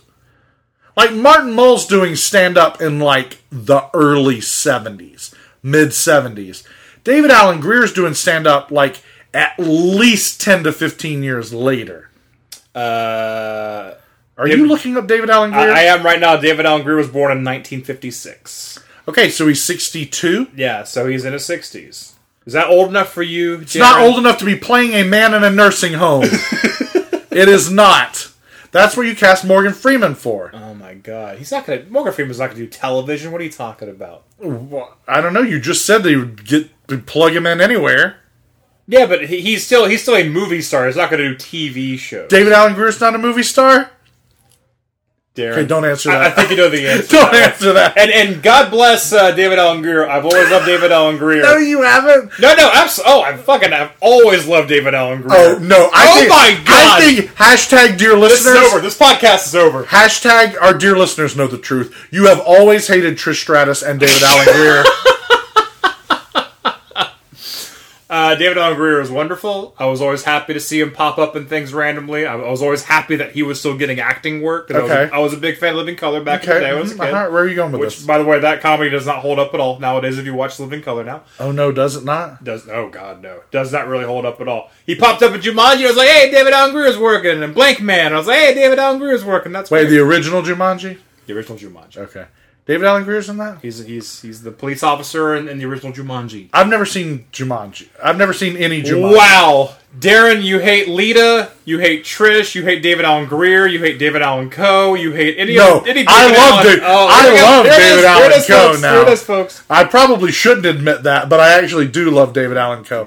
I also love songs. Edgar Allan Poe.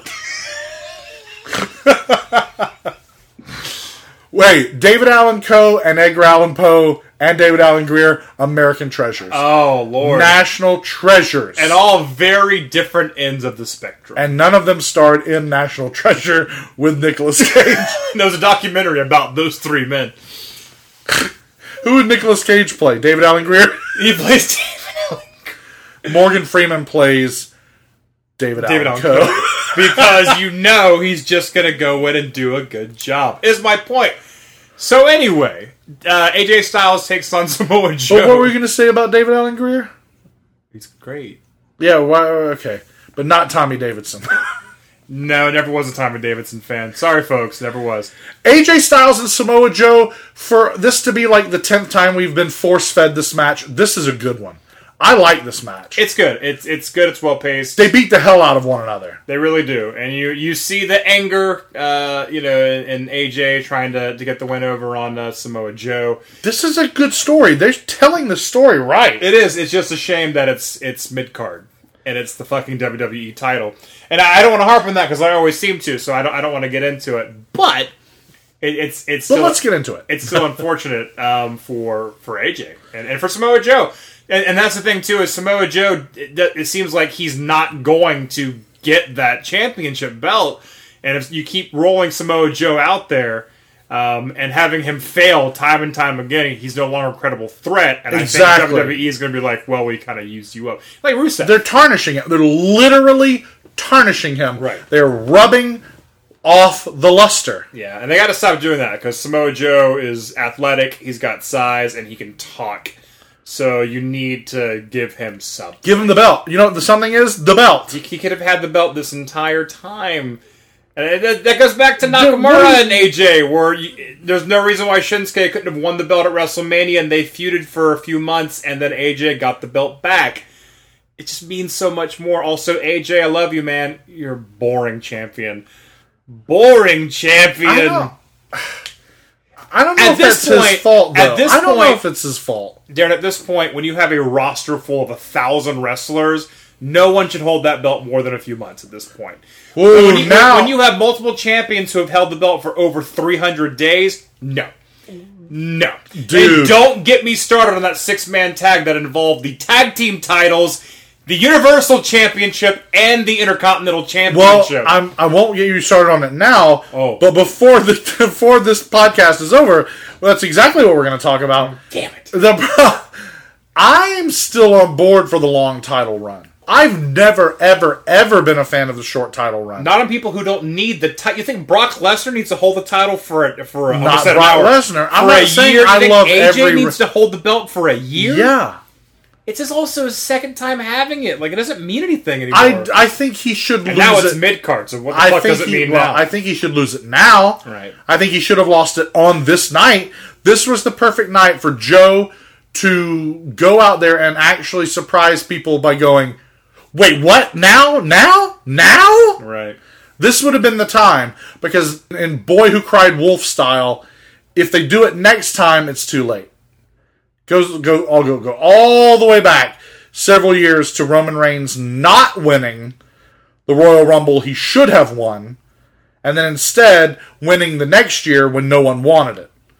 That's what's going to happen with Samoa Joe. By the time if they ever do put the belt on him, then it's going to be too late. Well, But I, you know what? I don't even think we're going to get that. As much as I hate it, I think you're right. Is that they're just going to tarnish Joe until he's another Rusev. he's already pretty tarnished at this point. Yeah, he's he's he's as good as Rusev. But at this match is good. They're both bleeding. We get that really gnarly sideways electric chair, which I don't think was supposed to be that. yeah. Uh, AJ drops Samoa Joe on the table, and Joe's selling the knee injury, when in reality, it should be AJ's ribs that everybody's AJ concerned about. broke a rib while doing that. Yeah. Uh, there's a suplex that you pointed out where Joe almost drops AJ on his head. Yeah, yeah. And then to keep from dropping him on his head, he almost wrenches his neck Yeah, loose. he had to he had to to rotate AJ in such a way to prevent him from landing on his head that it looked like it totally just wrenched his neck horribly.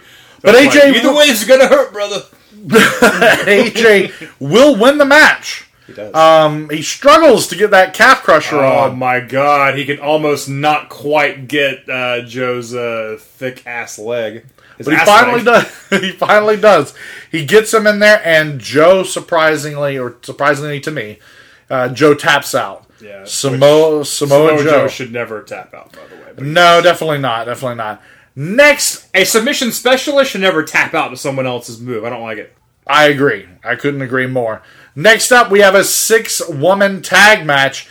The Bella Twins, who are just back and in full force. It's it's weird. It's especially weird that Brie's back. Yeah. And uh, Brie and Nikki, the Bella Twins, are back and they're at Ronda Rousey's side.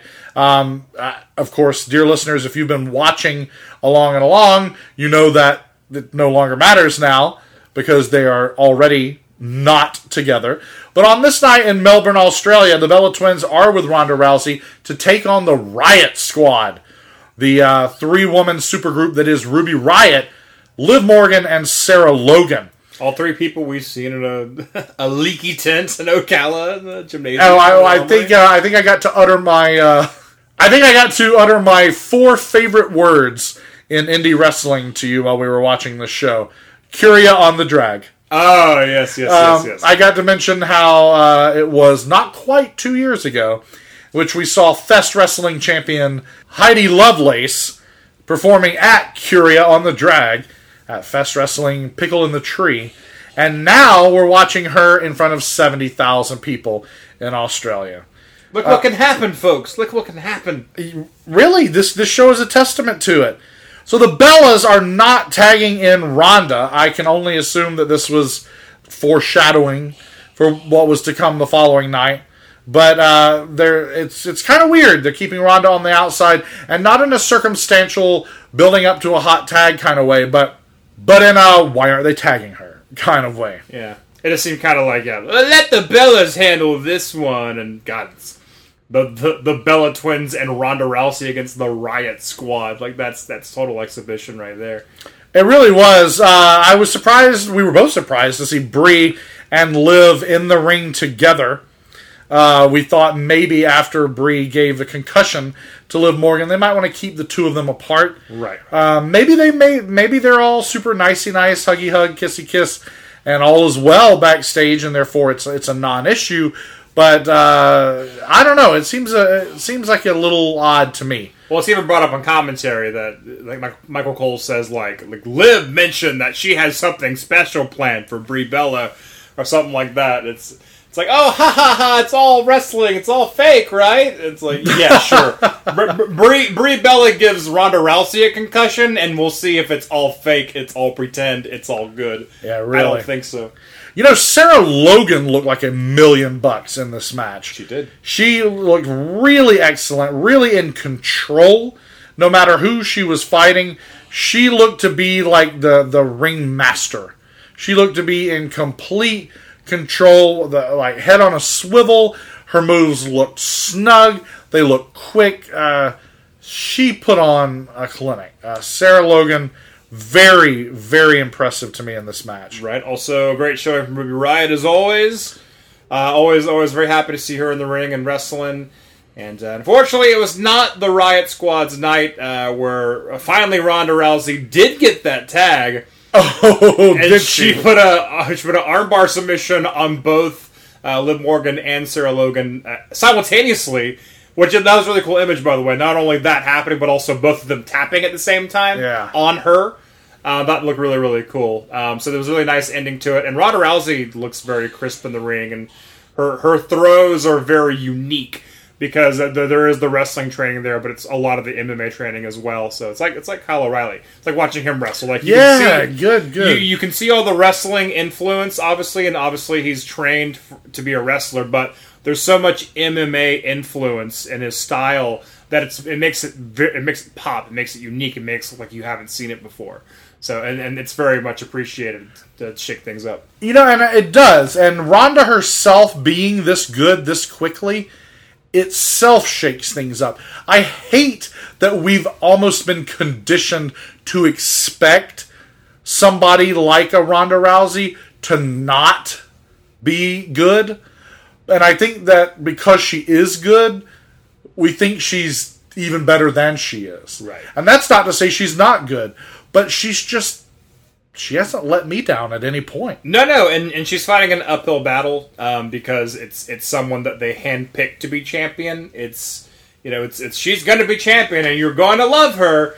So you, you automatically want to rebel against that and be like, no, you don't tell me WWE. But she she's is making good. it yeah, she's making She- it very hard to do that. She is good at what she does, so you you can't be against her. I mean, you just, you just can't. So Next up, the Cruiserweight Championship on the line. Your champion Cedric Alexander, looking like a cross between Captain Marvel and Spider-Man, taking on the best kept secret, Buddy Murphy. and that best kept secret may or may not be that he weighs more than two oh five. You know, when this match starts, it looks like it's going to be a squash match, and that the Oh my god! the, Yeah, the yeah. native Australian Buddy Murphy is is the only one doing anything. He's destroying Cedric Alexander, and, and I felt bad for Cedric Alexander for the first five minutes of the match because it was like Cedric Alexander looks like shit. like, what are you doing? Like, he can't be the heel, the aggressor, and and the Aust- and the Australian folk hero that he is. All And the winner, right? Yeah, well, spoiler alert, yes. Um, I mean, it is a really good match, especially when Cedric finally gets his footing and gets involved in the match. But no, there there's some really great spots in this match. It, it's I don't want to say a typical cruiserweight match because that's that's that's not fair. That, that's not enough. It is just a very very good wrestling match. Well, you know what it is is the 205 live guys, they give us that indie wrestling on WWE programming. They're all a bunch of Morgan Freemans. I- I that used to expect to do a good. Job. I used to say that about NXT, but NXT, not that it's been watered down, not that it's underperforming, but there's enough true heavyweights on there these days where it's not indie wrestling with high production value. 205 Live kind of is, though. Because indie wrestling is comprised so heavily of light heavyweights or, or junior heavyweights or whatever, uh, cruiserweights, uh, that when you watch 205 Live, that's who you're seeing. You're seeing true blue indie darlings of the last five to ten years. You know, um, people were uh, AJ Styles, Daniel Bryan. They may have found themselves in this category once upon a time. Right. They're not there now because they've been on top of the mountain for so long. But on 205 Live, we're seeing those guys from the last five or ten years who do the ridiculous flips and dives and death defying maneuvers that you don't regularly see on Raw or SmackDown. And so when you see them on a show like Super Showdown, it's like, oh, wow, it's kind of exhilarating. It also breaks up the monotony of a typical WWE match, which I've said a thousand times before on the show. That's why the cruiserweight segments were always successful on Nitro because it was something different. From There the you go. The show. When you pull that off of Raw, it's no longer there for the variety. When you make a show that's all that, that works the opposite way. There's no variety anymore because everyone's having that caliber match. And that's probably the best compliment I can give the cruiserweights is they have been consistent from the CWC. It has been that good every single time they go out there to wrestle. It's the like we're, we talk about any cruiserweight match, and it's like, oh, it's great because they're they're fucking great. Like I mean, it's it's Right. that every time. Like the consistent good cruiserweight wrestling that you'd expect, and you get it ninety five percent of the time, unless Enzo's involved. Only because he he doesn't wrestle like that, and well, now he's no longer there. But anyway, Well, yeah, and on the, and I don't know if it's because they're in front of seventy thousand people. I think not, because like to your point, this could have just been an episode of two hundred five live. But when we see Cedric Alexander hit a Michinoku driver on Buddy Murphy off the top rope, yeah, it painful. I mean that is incredible, and they showed it in actual slow motion, not slow motion and then fast motion. Right, right, It was right. actual slow motion. Not Michael Cole going, oh! he's gonna he's gonna do plenty of that later. Oh. But uh, he he does. He spares us for this match. But the impact where Michael Cole should have been doing that, uh, man, it looked like Buddy Murphy was just destroyed. Nevertheless, um, he does. He kicks out of that. He kicks out of a standing Spanish fly uh, and lumbar check. Lumbar check. One and then two. Boom, boom. Uh, Buddy Murphy is uh, coming out uh, on top because he hits his weird move for the win and for the championship. And also, I mean, this is the only time you'll ever see Buddy Murphy on a WWE pay per view show and not see his girlfriend Alexa Bliss on the pay per view show as well. Wow, yeah. No Alexa Bliss on this card at all. Weird. So, what is that move? What is that Uh, move? pump handle into a Samoan drop release suplex deal. It's cool. That one was not on No Mercy, Daryn. So I, I don't know. I don't know. I'm It doesn't sorry. even have like a weird, inappropriate Japanese name either. corkscrew pump handle Samoan drop. It also happens so fast your brain can't even process Right. the like partial moves that are uh, like built into it. Yeah, because it's like okay, pump handle, and then it's, it's like it's like it's like trying to show someone how to do something very difficult. You go, just do this and do this. Like is what is what exactly what that move was. Yeah, It's like trying to teach somebody how to do a card trick. exactly. Yeah, it's like teach someone how to play guitar. Just put yourself here, then just is what happens. Put your fingers here and then play the song right, and then Beethoven's Fifth Symphony. on guitar. on guitar. So Buddy Murphy, well done. I'm, I'm, I'm glad he's got a belt that's going to elevate him. That's great. Uh, Alexander, I thought, uh, I I think, and thought was a good wrestler, a good champion. So, uh, but it's cool. It's cool to move the belt around a little bit. Yes, it is. I'm just saying. it's I- always nice to elevate uh, new people with the the belt because it helps a lot. That's Yeah. all. Ah, okay. Thank you. It does.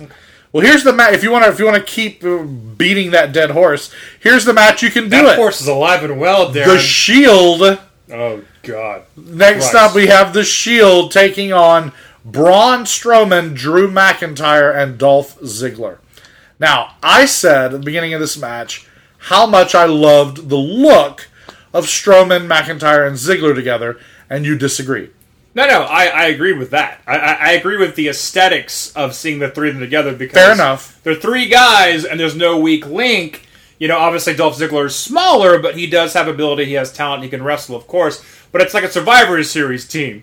You know, which is typically four, four or five people for every three. You know, for every Hulk Hogan, Macho Man, and like Ricky Steamboat, there's a Dino Bravo. You know what I mean? Like, so there's there's always that Dino Bravo of the team. Canada's strongest man. Uh, yeah, uh, R.I.P. Dino Bravo. Um, but don't laugh at that. Uh, That's that. That's going back. That, that I- that's that's effed up. That's one thing we left off of the 100th episode celebration. How- there was a long string of episodes where we, referenced talked Dino about Dino Bravo's Bravo's demise. execution. Jesus Christ, um, that's all horrible, by the way. It is. Um, so, um, so yeah, so so no, aesthetically it looks good because it's like no, these three people uh, they all look good together. But the thing is, uh, you, WWE, you taught me that Braun Strowman doesn't give a fuck about anyone else. Doesn't work well with others unless there's a, a nine year old from the audience who becomes tag team champion with. Um, so you don't do that. You don't put Braun Strowman with other people. Also, that that you're you're showing us your hand that you have nothing for Braun Strowman right now because he's palling around with um, Ziggler and um, McIntyre. Uh, also, McIntyre is almost the same height as Braun Strowman, so you're diminishing Strowman uh, by having him next to a guy who is, is about who's on par with uh, Braun Strowman. So I don't like that either. But you know what I do like? What doing? How amazing McIntyre looks, though. Oh, he looks great. I, I haven't said it. Like, I think McIntyre and Reigns need to do a program together for a while. Uh, that would be good. That would be good. Um, but also, the big thing with this match is, like I mentioned briefly earlier, your tag belts are involved because they're on McIntyre and Ziggler. Universal Championship is involved because it's on Reigns. IC Championship is involved because it's on Rollins. And it's just like, oh my god, but none of it's on the line none of it is on the line at all, or really even mentioned. Right, exactly. Um, and that's another fucked up thing. Well, exactly. If this were 1989 and this scenario were occurring, and Hulk Hogan was in this match as the WWF champion, Right. they'd be mentioning that he was the WWF champion every 30 seconds. right, and Whereas they, they, they do not reference these titles in this match. Not really. And this whole match is kind of not great either because I mean, eighty percent of it is literally them beating up on Seth Rollins. it is. And if you're a Dean Ambrose fan, guess what? You don't see him do anything. If you're if you're a Roman Reigns fan, which I can't imagine you are, uh, I'm kidding. I'm not kidding. Um, Not if you're listening to this well, program. Well, guess what? You don't see him do anything because you literally watch Strowman and McIntyre and Ziggler beat up on Rollins, and Rollins get like zero offense in the entire time. It's, it's like watching uh, Lashley and Cena versus Elias and and Owens. Same exact thing. You don't really even see wrestling. You just see Elias and Owens beat up on Lashley until Cena comes in and and uh, and basically does the Hulk Hogan thing where he just cleans house and let you know leg drop and you're done. So it's literally the three of them beating up on um, Rollins, and eventually Rollins does get to the corner, and you, you get to see Roman Reigns kind of do some spots, and Ambrose do his spots, and then it's kind of weird, and the match doesn't really make any sense anymore once it goes on the outside, and, and shit goes down, and uh, yeah, uh, it ends though with the Shield going over on um, on the the three uh, Strowman, McIntyre, and Ziggler. Yeah, and that's gonna that's that's really gonna do it. Uh, this uh, the Shield looks pretty good. I, I still think that they should this the whole reunion. They should have re- retained their individual looks and just been the Shield. Right. That's what I like. That's what passes the eyeball test with me about Strowman, Ziggler, and McIntyre. They're their own entities, but they have a loose affiliation. You know what I mean? It's not the original Shield. It's not the NWO. It's not the Four Horsemen. It's like the Heenan family, Right, but, but Or it's like Jim, or like Jimmy Hart's stable. No, no. I, I totally get that. No, But like Reigns basically looks like that anyway. You know, Rollins, it is going back to the old Rollins look, and now Ambrose shaved his head and, and looks totally different. It's it literally is him just conforming to the way the Shield looked. But Ambrose is not going to be involved in the No. Shield for long. Apparently, they're teasing uh, Ambrose possibly leaving the Shield, even though Roman Reigns was nice enough to to to tackle Braun Strowman before the Strowman Express ran over Ambrose on this night. Um, but for some reason, Ambrose just ain't happy with the Shield, so we'll see where that goes. But th- this match is it's kind of a clusterfuck to me, and, and nothing really gets resolved, and no belts are on the line, so it literally was just your word for the day exhibition. Yeah, yeah. Well, yeah. Here's something that would probably uh, make you really happy. Uh, as facetiously as I could possibly Does it involve. David Alan Grier? Uh, Daniel Bryan versus The Miz. I, I'm on board. I'm happy so far. This match is to determine the number one contender to the winner of the AJ Styles Samoa Joe match yeah. Earlier in the night. So the number one contenders match is after. It's more exciting to know who might be champion than who is champion. uh, well, other than the odd placement on the card, I'm still so happy to see Daniel Bryan back. I still like The Miz, and I still love them fighting each other. Uh, this is a fight forever situation for me. I Did you say fight forever? This match was three minutes long. Dude. no no the feud the feud. No, I know that, but you said fight forever, and I have to comment on how short this match was. Well, Please go ahead. That's it. That, match- right, that's all there is to say. this match was absurdly short. And if I were in attendance and I was looking forward to this whole match and I was a huge Daniel Bryan fan or Miz fan or whatever, uh, I'd be like, what the fuck was that? I'd be furious. Oh, I if I if I were in Australia and that's what I got, yeah, for sure. Absolutely. Because, I mean, Well, honestly, I kind of felt that way in South Georgia, sitting there watching it on my television because I wanted to see Daniel Bryan versus The Miz. Other than we get kinesio taped up ribs on Daniel Bryan, do we know what the reasoning behind this was? Was it just for for Bryan to be able to get a little bit of uh, leverage on Miz to just really piss off Miz? I guess Is there so. more to the story? I mean, he's what- now number one contender to the to AJ Styles belt, so that means he automatically moves away from the Miz.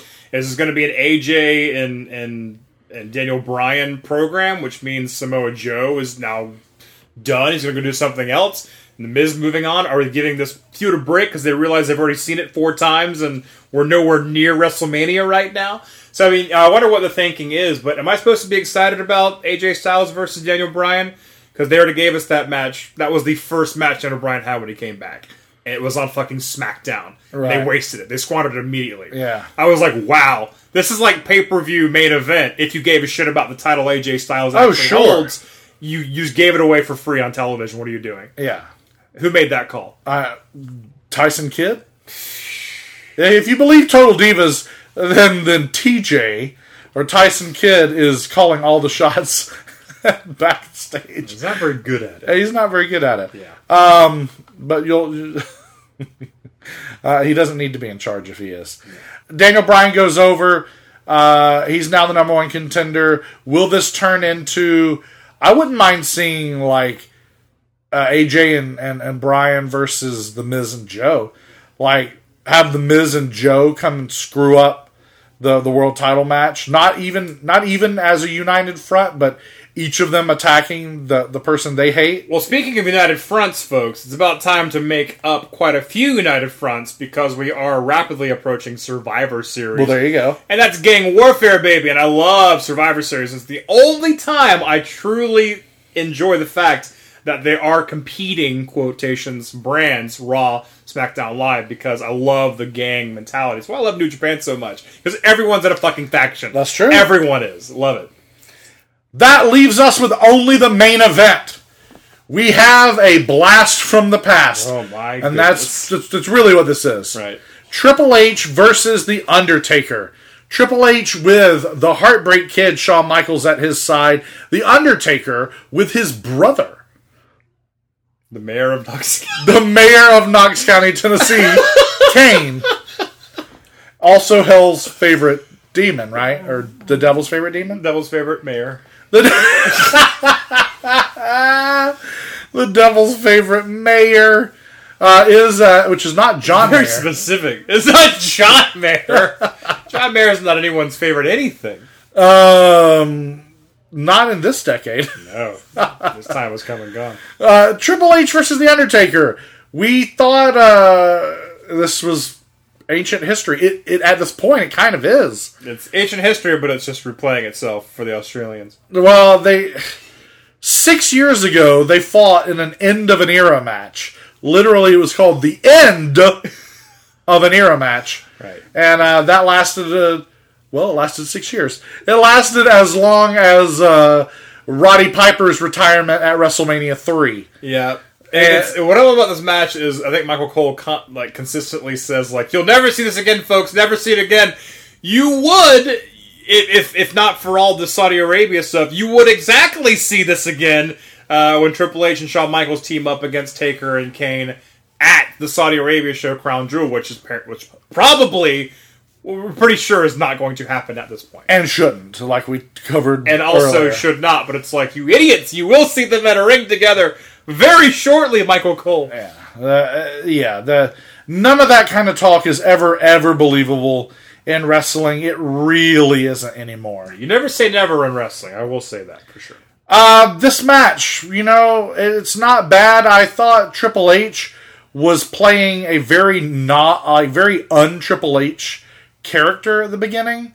Uh, he was playing way too like way too cartoony.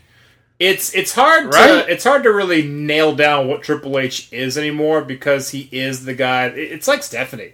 Stephanie come out here and just tear a wrestler down and make everyone hate her, but then she comes out and here's this you know dying child that we helped, and it's like I was I booed you earlier. Do I cheer you now? This is real. But this is you presented that other thing is real too, so that's real, but it's not real. Like it's it's very odd. You, You know- can't, you can't be the heel and then the face of all these charities too at the same time. It Right, you know what? Uh, and confuses us. yeah, I don't like that he's the COO, and then he's also going to be like DX, Right. and then Yeah. not really. to mention break all the rules that I made up, dude. Break it down, man. Me. exactly. Right, right, now, right. how stupid is it going to look on the thousandth episode of SmackDown with the rumored Evolution reunion? Not the not the Evolution pay per Yeah, they should have thought that name through a little bit better. but yeah, exactly. Just We're calling the new women's pay per view NWO. really. Oh, that actually existed. Yes. Uh, the, No uh, way out. But with Evolution, not the pay per view, of the group, Okay. reuniting apparently on the SmackDown 1000. Uh, Sounds like a robot. SmackDown 1000. The SmackDown row. the SmackDown 1000.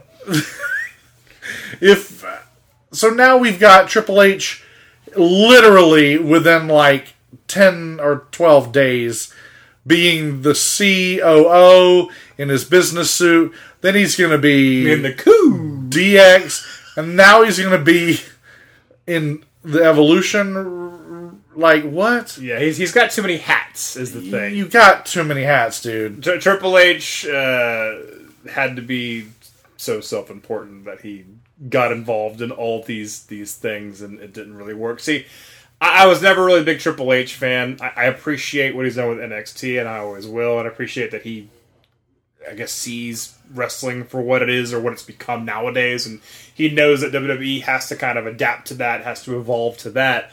Um, so I appreciate that, but I've as a wrestler, I've never really cared. I, I always thought, you know, he basically got to where he is because he literally is sleeping with Stephanie McMahon and married Stephanie McMahon. Um, so whenever it's like he's elevated to some like legendary status, it's like he, Michael Cole mentioned he was a 14 time champion. It was like, oh god, he had the belt 14 times. That's who gives a fuck anymore? You know, Hulk, Hogan held the belt what seven or eight times? Did he? Did it, He he, had it seven times before he came back to WWE.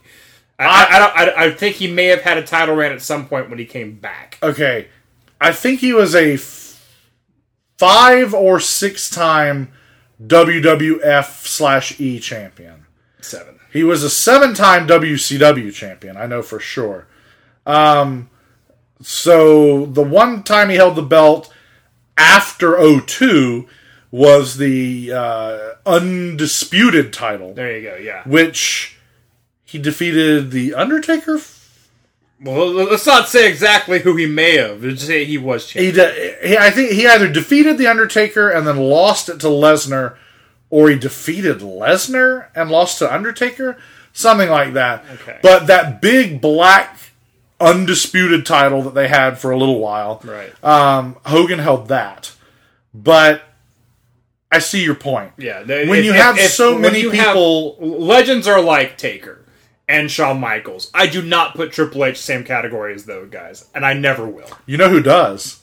Triple H does. Yeah, he does. he does. Yeah, He does. His company does. I understand he's he's kind of like what remains from like the old days, you know, and I, I respect that and and that familiarity I think holds enough casual fans who've been watching it forever, like oh Triple H man, I remember DX man, you know what I mean that and that's fine, but that's kind of it. there, there- is that nostalgia factor for Triple H, but then I remember that I never really liked Triple H to begin with. So, That's fair. but That's no, fair, and I understand. my that. final point is just that I would never say the legend Triple H or the legendary Triple H. I That's- would never applaud Triple H at the end of the movie. You know, nothing, none of that. So that's all. Well, you know, to each his own. I have come around a little bit on Triple H. I know why you would feel that way. I have felt that way. I'm a little more forgiving because I see the contributions that he's made to NXT. I think that the future is bright once Vince McMahon fully steps aside. If Hunter is able to assert himself above Stephanie, But that's the thing, though. Um, different hats. So corporate Triple H, I'm all for. Wrestler Triple H, I don't care for. no, and that again, again, that's fair. I'm just telling you, it's there's a difference. There is a difference. It, I just don't like when that difference is ignored and like the beginning of the show he can appear in this capacity and later in the show he can appear in this capacity almost like he's two different people Right. i don't like that i don't I like mean, that It's, it's like Vince McMahon wrestling a match. Like he he runs the place. Like don't treat him like oh he's just a boy in the locker room. It's like no he's not. He's not that. So the match is what you expect it to be. I mean it's it's definitely not a match from 1998. It's not 1998 Triple H versus Undertaker. It's very much 2018 uh, Triple H Undertaker. Which they're older. I'll, we'll say that. We'll get that out of the way. They're obviously older. They're not going to be able to move like that. Um, i'm that's not even my complaint though my complaint is how much of the audience even cares anymore Oh, they Not- love it. There's a "This is awesome" chant before they even do anything. They're just staring at each other, and there's this this is awesome chant. And And, if that- I and that's the thing. That's the nostalgia factor. That alone, the match could be awful, and let's face it, it was awful. It, it, that's all they needed is for those guys to just be in the ring together, and that's enough for them to get their and rocks if, off. and if i were in melbourne it would have been enough for me too oh, absolutely, My- yeah, yeah. But my point is, there's a lot of, especially, and you know it because when when Cena's out there, the only people in the crowd they put the camera on are little kids. Right. Those little kids don't care about the Undertaker. Exactly. They don't. I mean, he he is far more he is far more larger than life than maybe anybody else ever. But They got Kane though. They like Kane. But bringing the Undertaker out once or twice a year at this point for 10 years now, it's almost like bringing Bob Backlund in to beat Bret Hart in the 90s. No, no, I can definitely see that. Or like when they would bring superstar Billy Graham around in the late 80s and Or like- early 90s. like when indie promoters bring out Dory Funk Jr. to shows. it's It's like, what audience are you trying to capture here, guys? exactly. No, no, no, I get it's it. like I it's like I get it. Right. I appreciate it. I know who that is. I appreciate what he's done, of course, but, But it's who like else in these this kids building? are not going to go Dory Funk Jr. No, in fact, Fuck him up. All right. Instead, they're going to go. What? They're going to go. Is that Grandpa? Who is that old man? Right. What has happened? I made a duty. No. They, they may or may not say, "I made a duty, Daryn." And I just, at what point does it go from maybe this is a disaster to this is a disaster? Maybe this is a disaster. Do you see my This point? is a no. I, I'm going to agree with this. when whole does time. the Of course I do. when when is it debatable? When we choked No, hold on. When is it debatable if the Undertaker is too old to be in there?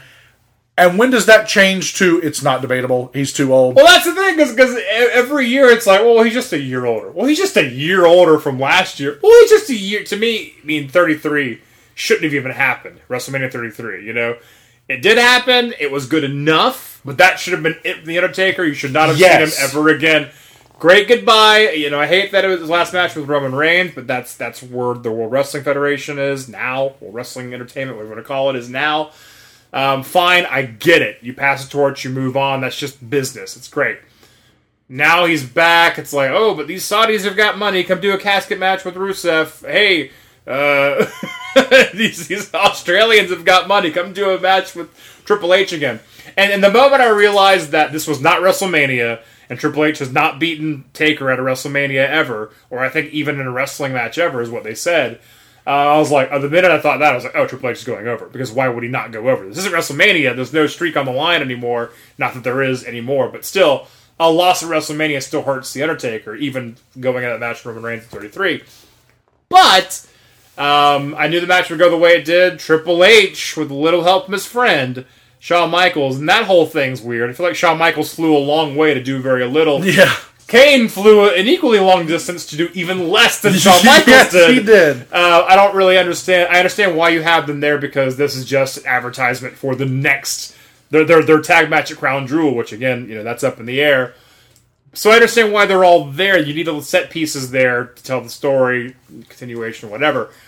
But um, the match is kind of a clusterfuck. It's not a great wrestling match.